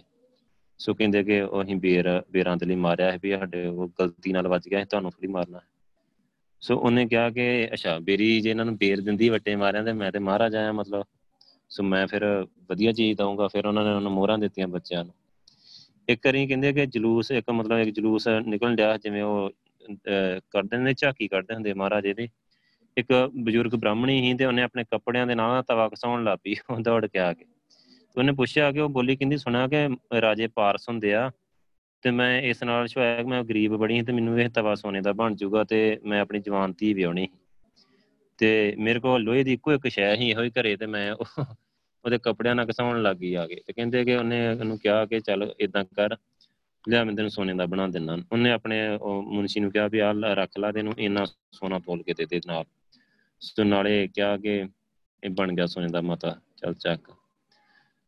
ਸੋ ਇੱਦਾਂ ਆ, ਕਹਿੰਦੇ ਬੜੀਆਂ ਇੱਦਾਂ ਦੀਆਂ ਛੋਟੀਆਂ ਮੋਟੀਆਂ ਸਟੋਰੀਆਂ ਹੈਗੀਆਂ ਜਿਹੜੀਆਂ ਬੜੀਆਂ ਫੇਮਸ ਆ ਮਹਾਰਾਜਾ ਰਣਜੀਤ ਸਿੰਘ ਦੀਆਂ। ਸੋ ਜਿਹੜੇ ਗੁਣ ਸੀ, ਗੁਣ ਵੀ ਵਧੀਆ ਸੀ। ਸਿਰਫ ਇੱਕ ਪੱਖ ਤੋਂ ਜਦੋਂ ਮੈਂ ਧਿਆਨ ਨਾਲ ਪੜ੍ਹਿਆ ਆ, ਹੁਣ ਗੁਰਬਾਣੀ ਜਿਵੇਂ ਪੜ੍ਹੀ ਆ ਇੰਨੇ ਧਿਆਨ ਨਾਲ, ਗੁਰਬਾਣੀ ਦਾ ਜਿਹੜੀ ਵਿਚਾਰ ਜੋ ਗੁਰੂ ਸਾਹਿਬ ਨੇ ਸਮਝਾਈ ਆ, ਸੋ ਉਹਦੇ ਤੋਂ ਲੱਗਾ ਕਿ ਸਿੱਖੀ ਤੇ ਇੰਨਾ ਮਤਲਬ ਜਿਹੜੀ ਸਿੱਖੀ ਗੁਰੂ ਸਾਹਿਬ ਚਾਹੁੰਦੇ ਨਾ, ਉਹਦੇ ਜੇ ਕਿਤੇ ਉਹਦੀ ਸਪੋਰਟ ਕਰਦੇ ਫੁੱਲ ਤੇ ਉਹ ਕਿਤੇ ਉਦੋਂ ਬਹੁਤ ਪ੍ਰਚਾਰ ਹੋ ਸਕਦਾ ਹੈ ਬਹੁਤ ਜ਼ਿਆਦਾ। ਸਿੱਖੀ ਤੇ ਇੰਨਾ ਹੱਕ 'ਚ ਨਹੀਂ। ਦਾਨ ਤੇ ਬਹੁਤ ਖੁੱਲ੍ਹ ਖੁੱਲ੍ਹ ਕੇ ਦਿੱਤਾ ਗੁਰਦੁਆਰਿਆਂ ਨੂੰ, ਬਹੁਤ ਜ਼ਿਆਦਾ। ਹਰਿਮੰਦਰ ਸਾਹਿਬ ਤੇ ਸੋਨਾ ਲਵਾ ਦਿੱਤਾ, ਹੋਰ ਬੜਾ ਕੁਛ ਗੁਰਦੁਆਰੇ ਜ਼ਰੂਰ ਬਣਾਏ, ਪਰ ਉਹ ਜਿਵੇਂ ਉਹਨਾਂ ਆਪਾਂ ਦੱਸਿਆ ਆਪਣੇ 5 ਵਿਆਹ ਸੀ ਤੇ ਇਤਿਹਾਸ 'ਚ ਆਉਂਦਾ ਮਤਲਬ ਕਿ ਥੋੜ੍ਹਾ ਨਸ਼ਾ ਪੱਤਾ ਵੀ ਚੱਲਦਾ ਹੈ ਉਹਨਾਂ ਦਾ। ਸੋ ਉਹਦਾ ਕਰਕੇ ਫਿਰ ਹੁਣ ਮਹਾਰਾਜਾ ਇੱਦਾਂ ਕਰਦਾ ਹੈ ਤੇ ਫਿਰ ਇੱਕ ਨਾ ਪਿੱਛੇ ਜਿਹੜੇ ਬਾਕੀ ਹੀ ਬੋਲ ਨਹੀਂ ਸਕਦੇ ਦਰਬਾਰੀ ਤੇ ਹੋਰ ਸੋ ਉੱਥੋਂ ਫਿਰ ਸਿੱਖੀ ਆ ਜਿਹੜੀ ਇੱਕ ਮਹਾਰਾਜੇ ਤਾਂ ਕੁਦਰਤੀ ਆ, ਰਾਜੇ ਦਾ ਪ੍ਰਭਾਵ ਹੁੰਦਾ ਬਾਕੀ ਸਾਰਿਆਂ ਤੇ। ਸੋ ਉੱਥੋਂ ਫਿਰ ਸਿੱਖੀ ਜਿਹੜੀ ਉਹਨਾਂ ਡਾਊਨ ਹੀ ਹੁੰਦੀ ਚਲੀ ਆਈ ਉਸ ਤੋਂ ਬਾਅਦ। ਸੋ ਇੱਦਾਂ ਦੀਆਂ ਸਟੋਰੀਆਂ ਹੈਗੀਆਂ ਉਹਦੀਆਂ ਕਾਫੀ। ਕਹਿੰਦੇ ਕਿ ਸਿੱਖ ਘਰਾਣੇ 'ਚ ਜੰਮੇ ਪੜ੍ਹੇ ਸੀ, ਕੁਛ ਗੱਲਾਂ ਮਤਲਬ ਲਿਖੀਆਂ ਜਿਹੜੀਆਂ ਬਚਪਨ 'ਚ ਸਿੱਖ ਧਰਮ ਦੀ ਸਿੱਖਿਆ ਦਿੱਤੀ ਗਈ ਸੀ। ਇਹ ਸਿੱਖਿਆ ਦਾ ਅਸਰ ਸਾਰੀ ਉਮਰ ਰਿਹਾ। ਉਹ ਨਿਯਮ ਦੇ ਨਾਲ ਰੋਜ਼ ਗੁਰੂ ਗ੍ਰੰਥ ਸਾਹਿਬ ਜੀ ਦਾ ਪਾਠ 1 ਘੰਟਾ ਸੁਣਿਆ ਕਰਦੇ। ਜੋ ਕੰਮ ਜਾਂ ਮੁਹਿੰਮ ਆਰੰਭ ਕਰਦੇ, ਅਰਦਾਸਾਂ ਸੋਧ ਕੇ ਕਰਦੇ ਸੀ, ਵਾਹਿਗੁਰੂ ਕੋਲੋਂ ਸਹਾਇਤਾ ਮੰਗ ਕੇ ਕਰਦੇ, ਜਿੱਤ ਪ੍ਰਾਪਤ ਕਰਨ 'ਤੇ ਧੰਨਵਾਦ ਕਰਦੇ ਸੀ। ਹਰਿਮੰਦਰ ਸਾਹਿਬ ਮੱਥਾ ਟੇਕਣ ਜਾਂਦੇ ਸੀ, ਆਪਣੇ ਆਪ ਨੂੰ ਸਿੰਘ ਸਾਹਿਬ ਅਖਵਾ ਕੇ ਖੁਸ਼ ਹੁੰਦੇ ਸੀ। ਇੱਕ ਵਾਰੀ ਦਿੱਲੀ ਦੇ ਗੁਰਦੁਆਰੇ ਦੇ ਪੁਜਾਰੀ ਆਪ ਨੂੰ ਲਾਹੌਰ ਮਿਲਣ ਆਏ ਤੇ ਭਰੇ ਦਰਬਾਰ ਵਿੱਚ ਉਹਨਾਂ ਦੇ ਚਰਨ ਆਪਣੀ ਦਾੜੀ ਨਾਲ ਝਾੜੇ, ਦਿੱਲੀ ਦੇ ਮਤਲਬ ਗੁਰਦੁਆਰੇ ਦੇ ਗ੍ਰੰਥੀ ਦੇ। ਜਦੋਂ ਅਕਾਲੀ ਫੂਲਾ ਸਿੰਘ ਨੇ ਅਕਾਲ ਤਖ਼ਤ ਦੇ ਦੀਵਾਨ ਵਿੱਚ ਉਹਨਾਂ ਨੂੰ ਤਨਖਾਹੀਆ ਕਰਕੇ ਖੜਾ ਕੀਤਾ ਸੀ ਤੇ ਉੱਥੇ ਬੰਨ ਕੇ ਤੇ ਪਿੱਠ ਨੰਗੀ ਕਰਕੇ ਕੋਰੜੇ ਖਾਣੇ ਪ੍ਰਵਾਨ ਕਰ ਲਏ ਹਨ। ਸੋ ਇਸ ਆਪਣੇ ਇਸ ਨਾਂ ਨਾਲੋਂ ਗੁਰੂ ਪਾਤਸ਼ਾਹ ਦੇ ਨਾਂ ਦੀ ਪ੍ਰਸਿੱਧੀ ਵਧੇਰੇ ਚਾਹੁੰਦੇ ਸੀ। ਸੋ ਸਿੱਕਾ ਜਿਹੜਾ ਚਲਾਇਆ ਉਹਦੇ ਉੱਤੇ ਗੁਰੂ ਨਾਨਕ, ਗੁਰੂ ਗੋਬਿੰਦ ਸਿੰਘ ਦੇ ਨਾਵਾਂ ਦਾ ਠੱਪਾ ਲਵਾਇਆ। ਸਿੱਕੇ ਨੂੰ ਨਾਨਕਸ਼ਾਹੀ ਸਿੱਕੇ ਦਾ ਨਾਂ ਦਿੱਤਾ। ਅੰਮ੍ਰਿਤਸਰ 'ਚ ਕਿਲ੍ਹਾ ਬਣਾਇਆ ਤੇ ਉਹਦਾ ਨਾਂ ਕਲਗੀਧਰ ਦੇ ਨਾਂ 'ਤੇ ਗੋਬਿੰਦਗੜ੍ਹ ਰੱਖਿਆ। ਸ਼ਹਿਰ 'ਚ ਬਾਗ ਲਵਾਇਆ ਤੇ ਉਹਦਾ ਨਾਂ ਰੱਖਿਆ ਗੁਰੂ ਰਾਮਦਾਸ ਬਾਗ, ਰਾਮ ਬਾਗ, ਉਹ ਹਾਲੇ ਵੀ ਮਸ਼ਹੂਰ ਆ। ਸੋ ਹੈਦਰਾਬਾਦ ਦੱਖਣ ਦੇ ਨਵਾਬ ਨੇ ਆਪ ਲਈ ਅਤੀ ਸੁੰਦਰ ਇੱਕ ਨਾ ਕੀਮਤੀ ਚਾਨਣੀ ਭੇਜੀ ਸੀ, ਜਿਹਨੂੰ ਚੰਦੋਆ ਆਪਾਂ ਕਹਿੰਦੇ ਹਾਂ। ਉਹ ਉਹਨਾਂ ਨੇ ਦਰਬਾਰ ਸਾਹਿਬ ਵਿੱਚ ਉਹਨੇ ਕਿਹਾ ਕਿ ਲੱਗਣ ਦੇ ਯੋਗ ਆ, ਉਹਦੇ ਵਿੱਚ ਸੋਨੇ ਦੀਆਂ ਕੁਝ ਤਾਰਾਂ ਸੀ। ਸੋਨੇ ਦਰਬਾਰ ਸਾਹਿਬ ਲਈ ਭੇਜ ਦਿੱਤਾ। ਕੰਵਰ ਨੌ ਨਿਹਾਲ ਦੇ ਵਿਆਹ ਸਮੇਂ ਜੋ ਸਿਰਾ ਕਹਿੰਦੇ ਤਿਆਰ ਕੀਤਾ ਸੀ, ਉਹ ਵੀ ਦਰਬਾਰ ਸਾਹਿਬ ਭੇਟਾ ਕਰ ਦਿੱਤਾ। ਆਪ ਨੇ ਅਨੇਕਾਂ ਗੁਰਦੁਆਰਿਆਂ ਦੀ ਸੇਵਾ ਕੀਤੀ। ਉਹਨਾਂ ਦੇ ਨਾਂ ਜ਼ਮੀਨਾਂ ਜਗੀਰਾਂ ਲਵਾਈਆਂ, ਜਿਵੇਂ ਨਨਕਾਣਾ ਸਾਹਿਬ ਦੇ ਨਾਂ ਇੰਨੀ ਜ਼ਮੀਨ ਲਵਾਈ ਜੋ 750 ਮੁਰੱਬੇ ਦੇ ਬਰਾਬਰ ਸੀ। ਸੋ ਦਰਬਾਰ ਸਾਹਿਬ ਅੰਮ੍ਰਿਤਸਰ ਦੀ ਸੋਨੇ ਦੀ ਸੰਗਮਰਮਰ ਦੀ ਸੇਵਾ ਤੋਂ ਬਿਨਾਂ 25,000 ਰੁਪਏ ਸਾਲ ਦੀ ਜਗੀਰ ਇਹਦੇ ਨਾਂ ਲਵਾਈ। ਅਕਾਲ ਤਖ਼ਤ ਸਾਹਿਬ ਦੀਆਂ ਉਤਲੀਆਂ ਛੱਤਾਂ ਮੰਜ਼ਲਾਂ ਬਣਾਈਆਂ। ਪਟਨਾ ਸਾਹਿਬ ਵਿੱਚ ਕਲਗੀਧਰ ਦੇ ਜਨਮ ਸਥਾਨ ਦੀ ਸੇਵਾ ਕਰਾਈ, ਇਮਾਰਤ ਬਣਾਈ। ਨੰਦੇੜ ਦੀ ਸੇਵਾ ਕਰਾਈ, ਇਮਾਰਤ ਬਣਾਈ। ਕਰਤਾਰਪੁਰ ਜਲੰਧਰ ਦੇ ਗੁਰਦੁਆਰੇ ਦੀ ਇਮਾਰਤ ਵਾਸਤੇ 2.25 ਲੱਖ ਰੁਪਈਆ ਦਿੱਤਾ। ਇੱਕ ਪਿੰਡ ਦਾ ਮਾਮਲਾ ਜਗੀਰ ਵਜੋਂ ਦਿੱਤਾ। ਅਨੰਦਪੁਰ ਦੇ ਸੋਢੀਆਂ ਨੂੰ ਭਾਰੀ ਜਗੀਰ ਦਿੱਤੀ। ਸੋ ਦਰਬਾਰ ਸਾਹਿਬ ਤਰਨਤਾਰਨ ਦੀ ਸੇਵਾ ਕੀਤੀ। ਗੱਲ ਕੀ ਪੰਜਾਬ ਦਾ ਕੋਈ ਪ੍ਰਸਿੱਧ ਸ਼ਾਇਦ ਹੀ ਅਜਿਹਾ ਥਾਂ ਹੋਵੇ ਜਿਹਨੇ ਜਗੀਰ ਲਵਾ ਕੇ ਜਗੀਰ ਨਾ ਲਵਾਈ ਹੋਵੇ। ਸੋ ਇਹ ਜਿਹੜੇ ਅਨੰਦਪੁਰ ਦੇ ਸੋਢੀ ਸੀ ਨਾ, ਇਹ ਸੋਢੀ ਗੱਦੀ ਲਾ ਕੇ ਬਹਿੰਦੇ ਰਹੇ ਬੜੀ ਦੇਰ ਤੱਕ। ਸੋ ਇਹਨਾਂ ਨਾਲ ਚੰਗੀ ਗੰਢ ਸੀ, ਇਹ ਚੰਗਾ ਸਪੋਰਟ ਕਰਦੇ ਸਾਨੂੰ। ਸੋ ਜਿਵੇਂ ਆਪਾਂ ਪਿੱਛੇ ਵੀ ਗੱਲ ਕਰਕੇ ਆਏ ਹਾਂ ਕਿ ਸੰਤ ਇੱਕ ਸਾਈਡ ਹੁੰਦੇ ਹੈਗੇ ਅਤੇ ਸਿਪਾਹੀ ਇੱਕ ਸਾਈਡ ਹੁੰਦੇ ਹੈਗੇ। ਗੁਰੂ ਸਾਹਿਬ ਨੇ ਸੰਤ ਸਿਪਾਹੀ ਬਣਾਏ ਹਨ, ਉਹ ਅਲੱਗ ਅਲੱਗ ਹੋ ਗਏ ਅਤੇ ਉਹਦਾ ਕਰਕੇ ਸਿੱਖੀ 'ਚ ਕਾਫੀ ਪ੍ਰੋਬਲਮ ਆਈ ਅੱਗੇ ਜਾ ਕੇ। ਸੋ ਜਿਹੜਾ ਹੁਣ ਆਪਾਂ ਦੇਖਦੇ ਹਾਂ ਨਾ, ਹੁਣ ਵੀ ਸੰਤ ਸਾਹਿਬ ਇੱਕ ਪਾਸੇ ਹੋਏ ਡੇਰੇ ਬਣਾ ਕੇ ਅਤੇ ਬਾਕੀ ਸਾਹਿਬ ਅਲੱਗ ਹੋ ਗਏ, ਅਤੇ ਹਰ ਬੰਦਾ ਸਮਝਦਾ ਹੀ ਨਹੀਂ ਅੰਮ੍ਰਿਤ ਛਕਣਾ ਅਤੇ ਸੰਤ ਸਿਪਾਹੀ ਬਣਨਾ ਅਤੇ ਮੈਂ ਸਿਮਰਨ ਕਰਨਾ ਆ, ਅਤੇ ਉਹ ਹਰ ਬੰਦਾ ਜ਼ਰੂਰੀ ਨਹੀਂ ਸਮਝਦਾ। ਸੋ ਇਹ ਜਿਹੜਾ ਉਦੋਂ ਤੋਂ ਜਿਹੜਾ ਅਲੱਗ ਅਲੱਗ ਹੋ ਗਿਆ ਨਾ ਸੰਤ ਅਤੇ ਸਿਪਾਹੀ, ਮੁੜ ਕੇ ਇਕੱਠਾ ਨਹੀਂ ਹੋ ਸਕਿਆ। ਸੋ ਕਹਿੰਦੇ ਕਿ ਉਹਨਾਂ ਨੇ ਇਹ ਗੁਰਦੁਆਰਿਆਂ ਤੋਂ ਇਲਾਵਾ ਹੋਰ ਵੀ ਅਨਮਤੀ ਧਰਮ ਸਥਾਨਾਂ ਦੀ ਵੀ ਸੇਵਾ ਕੀਤੀ, ਕਿ ਉਹ ਸਾਰੀ ਪ੍ਰਜਾ ਨੂੰ ਖੁਸ਼ ਰੱਖਣਾ ਚਾਹੁੰਦਾ, ਹਿੰਦੂਆਂ ਮੁਸਲਮਾਨਾਂ ਨੂੰ ਸਾਰਿਆਂ ਨੂੰ। ਸੋ ਇਹਦੇ ਲਈ ਚੋਖੀ ਮਦਦ ਮਤਲਬ ਕਰਦੇ ਸੀ। ਉਹਨੇ ਇੱਕ ਲਾਹੌਰ ਵਿੱਚ ਭਿਖਾਰੀ ਖਾਂ ਦੀ ਇੱਕ ਸੁਨਹਿਰੀ ਮਸਜਿਦ ਸੀ, ਮਿਸਲਾਂ ਦੇ ਸਮੇਂ ਤੋਂ ਸਿੱਖਾਂ ਦੇ ਕਬਜ਼ੇ 'ਚ ਸੀ। ਸੋ ਮੁਸਲਮਾਨਾਂ ਨੂੰ ਦੇ ਦਿੱਤੀ। ਮੁਲਤਾਨ ਫਤਿਹ ਕਰਨ ਤੋਂ ਬਾਅਦ ਪੀਰ ਬਹਾਵਲਪੁਰ ਹੱਕ ਦੇ ਲੰਗਰ ਵਾਸਤੇ 3,500 ਰੁਪਏ ਸਾਲਾਨਾ ਜਗੀਰ ਦਿੱਤੀ। 1821 'ਚ ਰਾਵੀ ਦੇ ਹੜ੍ਹ ਨਾਲ ਇੱਕ ਮਜ਼ਾਰ ਉਹਨੂੰ ਰੁੜਨ ਦਾ ਖਤਰਾ ਪੈਦਾ ਹੋਇਆ ਅਤੇ ਉਹਦੀ ਰੱਖਿਆ ਲਈ ਹਜ਼ਾਰਾਂ ਰੁਪਏ ਖਰਚੇ ਦੇ ਬੰਨ ਬਣਾਇਆ। ਸੋ ਇੱਦਾਂ ਕਾਫੀ ਮਤਲਬ ਨੇ ਇੱਦਾਂ ਕਰਦਾ ਹੈ। ਸੋ ਸਰਬ ਸਮਾਨਤਾ ਵਾਲੀ ਰਾਜਨੀਤੀ। ਸੋ ਕਹਿੰਦੇ ਕਿ ਠੀਕ ਆ ਕਿ ਮਹਾਰਾਜਾ ਨੂੰ ਆਪਣੇ ਆਪ ਨੂੰ ਸਿੰਘ ਸਾਹਿਬ ਅਖਵਾ ਕੇ ਖੁਸ਼ ਸੀ, ਸਿੱਖੀ 'ਚ ਡੂੰਘੀ ਸ਼ਰਧਾ ਹੈ, ਪਰ ਉਹਦੀਆਂ ਨਜ਼ਰਾਂ 'ਚ ਸਾਰੀ ਪ੍ਰਜਾ ਇੱਕੋ ਜਿਹੀ ਸੀ। ਆਪਦੇ ਦਿਲ 'ਚ ਸਾਰਿਆਂ ਲਈ ਇੱਕੋ ਜਿਹਾ ਪਿਆਰ ਅਤੇ ਹਮਦਰਦੀ ਸੀ। ਸੋ ਰਾਜਾ ਠੀਕ ਹੀ ਪੰਜਾਬੀਆਂ ਦਾ ਰਾਜ ਜਾਂ ਸਾਂਝਾ ਪੰਜਾਬੀ ਰਾਜ ਹੀ ਉਹਦਾ। ਸੋ ਸਿੱਖ ਰਾਜ ਪ੍ਰਬੰਧ ਦੇ ਵਜ਼ੀਰ ਕਰਮਚਾਰੀ ਚੁਣਨ ਵੇਲੇ ਵੀ ਯੋਗਤਾ ਮੁੱਖ ਰੱਖਦਾ ਹੈ। ਉਹਦੇ ਵਿੱਚ ਮੁਸਲਮਾਨ, ਈਸਾਈ, ਸਿੱਖ, ਯੂਰਪੀਨ ਸਾਰਿਆਂ ਦੀਆਂ ਵੱਡੀਆਂ ਪਦਵੀਆਂ ਹੈ। ਕੋਈ ਫਿਰਕੂ ਵਿਤਕਰਾ ਨਹੀਂ ਪਾਉਂਦਾ। ਸੋ ਰਾਜ ਪ੍ਰਬੰਧ ਵਿੱਚ ਸਾਰਿਆਂ ਦਾ ਬਰਾਬਰ ਯੋਗਦਾਨ ਸੀ। ਸੋ ਉਹਨੇ ਮਤਲਬ ਕਦੇ ਵੀ ਕਿਸੇ ਮਸੀਤ ਨੂੰ ਨਹੀਂ ਢਾਇਆ ਜਾਂ ਕਿਸੇ ਨੂੰ ਬਾਂਗ ਦੇਣ ਨੂੰ ਨਹੀਂ ਰੋਕਿਆ ਜਿੱਥੇ ਸਿੱਖਾਂ ਦੇ ਪਿੰਡ ਸੀ। ਸੋ ਮਤਲਬ ਸਾਰਿਆਂ ਦਾ ਬਰਾਬਰ ਹੱਕ ਹੈਗਾ ਹੈ। ਪਰਜਾ ਪਾਲਕ ਤੇ ਨਿਆਂਕਾਰ ਸੀ। ਸੋ ਠੀਕ ਪਰਜਾ ਪਾਲਕ ਤੇ ਪਰਜਾ ਦਾ ਦਿੱਲੀ ਹਿੱਤੂ ਸੀ। ਸੋ ਉਹਦਾ ਰਾਜ ਬਹੁਤ ਵਧੀਆ ਸੀ। ਇੱਕ ਵਾਰੀ ਇੱਕ ਆਉਂਦਾ ਹੈ ਕਿ ਉਹਨੇ ਨਾ ਇੱਕ ਵਾਰੀ ਚੈੱਕ ਕਰਨ ਵਾਸਤੇ ਕਿ ਮੇਰਾ ਰਾਜ ਅਤੇ ਨਿਆਂ ਸਾਰਾ ਕੁਛ ਸਿਸਟਮ ਕਿਵੇਂ ਦਾ ਆ, ਕਹਿੰਦੇ ਕਿ ਕੁੱਤੇ ਦੇ ਗਲ 'ਚ ਸੋਨੇ ਦਾ ਕੈਂਠਾ ਪਾ ਕੇ ਤੇ ਕੁੱਤਾ ਲਾਹੌਰ ਦੀਆਂ ਗਲੀਆਂ 'ਚ ਛੱਡਤਾ। ਕਹਿੰਦੇ 1 ਮਹੀਨਾ ਕੁੱਤਾ ਉੱਦਾਂ ਹੀ ਤੁਰਿਆ ਫਿਰਦਾ ਰਿਹਾ, ਕਿਨੇ ਕੈਂਠਾ ਨਹੀਂ ਗਲੋਂ ਲਾਇਆ ਕੁੱਤੇ ਦੇ ਗਲ 'ਚ ਸੋਨੇ ਦਾ। ਸੋ ਇੱਦਾਂ ਮਤਲਬ ਉਹਨਾਂ ਇੱਦਾਂ ਦਾ ਮਤਲਬ ਰਾਜ ਹੀ, ਇੰਨੀ ਸ਼ਾਂਤੀ ਸੀ ਉਸ ਰਾਜ ਦੇ ਵਿੱਚ। ਸੋ ਇਹਨਾਂ ਦਬਦਬਾ ਹੀ, ਇਹਨਾਂ ਮਤਲਬ ਸਾਰਾ ਕੁਝ ਹੈਗਾ ਸੀ। ਚੋਰੀ ਚਕਾਰੀ ਡਾਕੂ ਇਹੋ ਜਿਹਾ ਸਭ ਖਤਮ ਸੀ। ਸੋ ਇੱਦਾਂ ਦਾ ਸਿਸਟਮ ਹੈ ਕਿ ਉਹਨੇ ਅਨਾਊਂਸ ਕੀਤਾ ਹੈ ਕਿ ਭਾਵੇਂ ਸੋਨੇ ਜਵੈਲਰੀ ਦੀਆਂ ਦੁਕਾਨਾਂ ਖੁੱਲ੍ਹੀਆਂ ਛੱਡ ਕੇ ਚਲੇ ਜਾਓ, ਭਾਵੇਂ ਇੱਦਾਂ ਕੁਛ ਨਹੀਂ ਹਿੱਲੂਗਾ। ਮਤਲਬ ਇੰਨਾ ਸਿੰਘਾਂ ਦਾ ਦਬਦਬਾ ਹੈ ਉਸ ਟਾਈਮ 'ਤੇ। ਸੋ ਇੱਦਾਂ ਦਾ ਜਿਹੜਾ ਸਾਰਾ ਹੈਗਾ ਹੈ ਨਾ, ਸਾਰਾ ਕੰਮ ਪੂਰੇ ਨਿਆਂ ਨਾਲ ਚੱਲਦਾ ਹੈ, ਸਹੀ ਸਲਾਮਤ ਚੱਲਦਾ ਹੈ। ਸੋ ਇਤਿਹਾਸਕਾਰ, ਇਹ ਸਾਰੇ ਇਤਿਹਾਸਕਾਰ ਮੰਨਦੇ ਕਿ ਰਾਜ ਪ੍ਰਬੰਧ ਬਹੁਤ ਵਧੀਆ ਦਰਜੇ ਦਾ ਹੈ, ਮਤਲਬ ਜਿਹਨੂੰ ਆਪਾਂ ਕਹਿੰਦੇ ਨਾ ਫਸਟ ਕਲਾਸ। ਸੋ ਪੂਰਨ ਅਮਨ ਅਮਾਨ ਅਤੇ ਪ੍ਰਜਾ ਸੁਖੀ ਵਸਦੀ ਸੀ। ਡਾਕੂ, ਚੋਰੀ, ਕਤਲ ਆਦਿ ਵੱਡੇ ਜੁਰਮਾਂ ਦੀਆਂ ਵਾਰਦਾਤਾਂ ਬਹੁਤ ਘੱਟ ਹੁੰਦੀਆਂ ਹੈ। ਲੋਕਾਂ ਦੇ ਆਪੋ ਵਿਚਲੇ ਝਗੜੇ ਮੁਕਾਉਣ ਲਈ ਪੰਚਾਇਤਾਂ ਹੈਗੀਆਂ ਹੈ। ਪੰਚਾਇਤਾਂ ਸਰਕਾਰ ਦੀਆਂ ਰੁਚੀਆਂ ਜਾਂ ਚੁਣੀਆਂ ਹੋਈਆਂ ਨਹੀਂ ਸੀ ਹੁੰਦੀਆਂ। ਪਿੰਡਾਂ ਦੇ ਲੋਕ ਆਪੇ ਹੀ ਵਡੇਰੀ ਉਮਰ ਦੇ ਜਿਹੜੇ ਸਿਆਣੇ ਨਿਆਂਕਾਰ ਬੰਦੇ ਆਪੇ ਹੀ ਪੰਚ ਮਿੱਥ ਲੈਂਦੇ। ਸੋ ਹਰੇਕ ਸਰਕਾਰੀ ਮਾਮਲੇ ਵਿੱਚ 12 ਪੰਚਾਂ ਦੀ ਸਲਾਹ ਲਈ ਜਾਂਦੀ ਸੀ। ਇਹ 12 ਪੰਚ ਸਰਕਾਰੀ ਮਾਮਲੇ 'ਚ ਸਲਾਹ ਦੇ ਸਕਦੇ। ਸੋ ਆਪ ਦੀ ਪ੍ਰਬੰਧਕ ਲਿਆਕਤ ਅਤੇ ਸਮਰੱਥਾ ਇਸ ਗੱਲ ਤੋਂ ਸਪਸ਼ਟ ਹੋ ਜਾਂਦੀ ਕਿ ਰਾਜ ਵਿੱਚ ਕਿਸੇ ਨੂੰ ਫਾਂਸੀ ਜਾਂ ਮੌਤ ਦੀ ਸਜ਼ਾ ਨਹੀਂ ਸੀ ਦਿੱਤੀ ਜਾਂਦੀ, ਤਾਂ ਵੀ ਖੂਨ ਖਰਾਬੇ ਜਾਂ ਦੰਗੇ ਫਸਾਦ ਵਿਰਲੇ ਹੀ ਹੁੰਦੇ। ਸੋ ਜ਼ਮੀਨ ਦਾ ਮਾਮਲਾ ਅਨਾਜ ਦੀ ਸ਼ਕਲ ਵਿੱਚ ਹੋਈ ਪੈਦਾਵਾਰ ਦੇ 5ਵੇਂ ਹਿੱਸੇ ਦੇ ਆਧਾਰ 'ਚ ਲਿਆ ਜਾਂਦਾ ਹੈ। ਇਹ ਲਗਾਨ ਜਾਂ ਨੀਅਤ ਵਾਲੇ ਅਫਸਰਾਂ ਨੂੰ ਖਾਸ ਹੁਕਮ ਹੈ ਕਿ ਲਗਾਨ ਪਿੰਡਾਂ ਦੇ ਪੰਚਾਂ ਦੀ ਸਲਾਹ ਨਾਲ ਨੀਅਤ ਕੀਤਾ ਜਾਵੇ, ਕਿਸੇ ਨਾਲ ਧੱਕਾ ਨਾ ਹੋਵੇ। ਸੋ ਪ੍ਰਬੰਧ ਦੀ ਖਾਤਰ ਸਾਰੇ ਰਾਜ ਨੂੰ 4 ਸੂਬਿਆਂ ਲਾਹੌਰ, ਮੁਲਤਾਨ, ਕਸ਼ਮੀਰ ਤੇ ਪੇਸ਼ਾਵਰ 4 ਸੂਬਿਆਂ 'ਚ ਵੰਡਿਆ ਹੈ। ਪੰਜਾਬ ਨੂੰ ਲਾਹੌਰ, ਮੁਲਤਾਨ, ਕਸ਼ਮੀਰ ਤੇ ਪੇਸ਼ਾਵਰ। ਸੋ ਇਹਨਾਂ ਨੂੰ ਅੱਗੇ ਪਰਗਣਿਆਂ 'ਚ, ਜ਼ਿਲ੍ਹਿਆਂ 'ਚ, ਤਹਿਸੀਲਾਂ, ਕਸਬਿਆਂ 'ਚ ਵੰਡਿਆ ਹੋਇਆ ਹੈ। ਪ੍ਰਬੰਧ ਵਾਸਤੇ ਦੀਨ ਧਰਮ ਦਾ ਖਿਆਲ ਕੀਤੇ ਬਿਨਾਂ ਯੋਗਤਾ ਦੇ ਆਧਾਰ ਤੇ ਬੰਦੇ ਚੁਣੇ ਜਾਂਦੇ ਹੈ। ਸੋ ਜਿਹੜਾ ਕੋਈ ਢਿੱਲਾ ਲੱਗਦਾ ਹੈ ਉਹਦੀ ਬਦਲੀ ਕਰ ਦਿੱਤੀ ਜਾਂਦੀ ਹੈ। ਸੋ ਇਹ ਖੂਬੀਆਂ ਸਾਰੀਆਂ ਹੈਗੀਆਂ ਹੈ।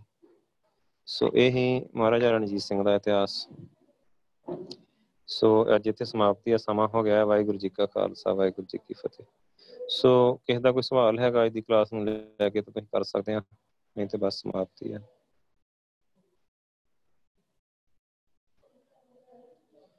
ਵਾਹਿਗੁਰੂ ਵਾਹਿਗੁਰੂ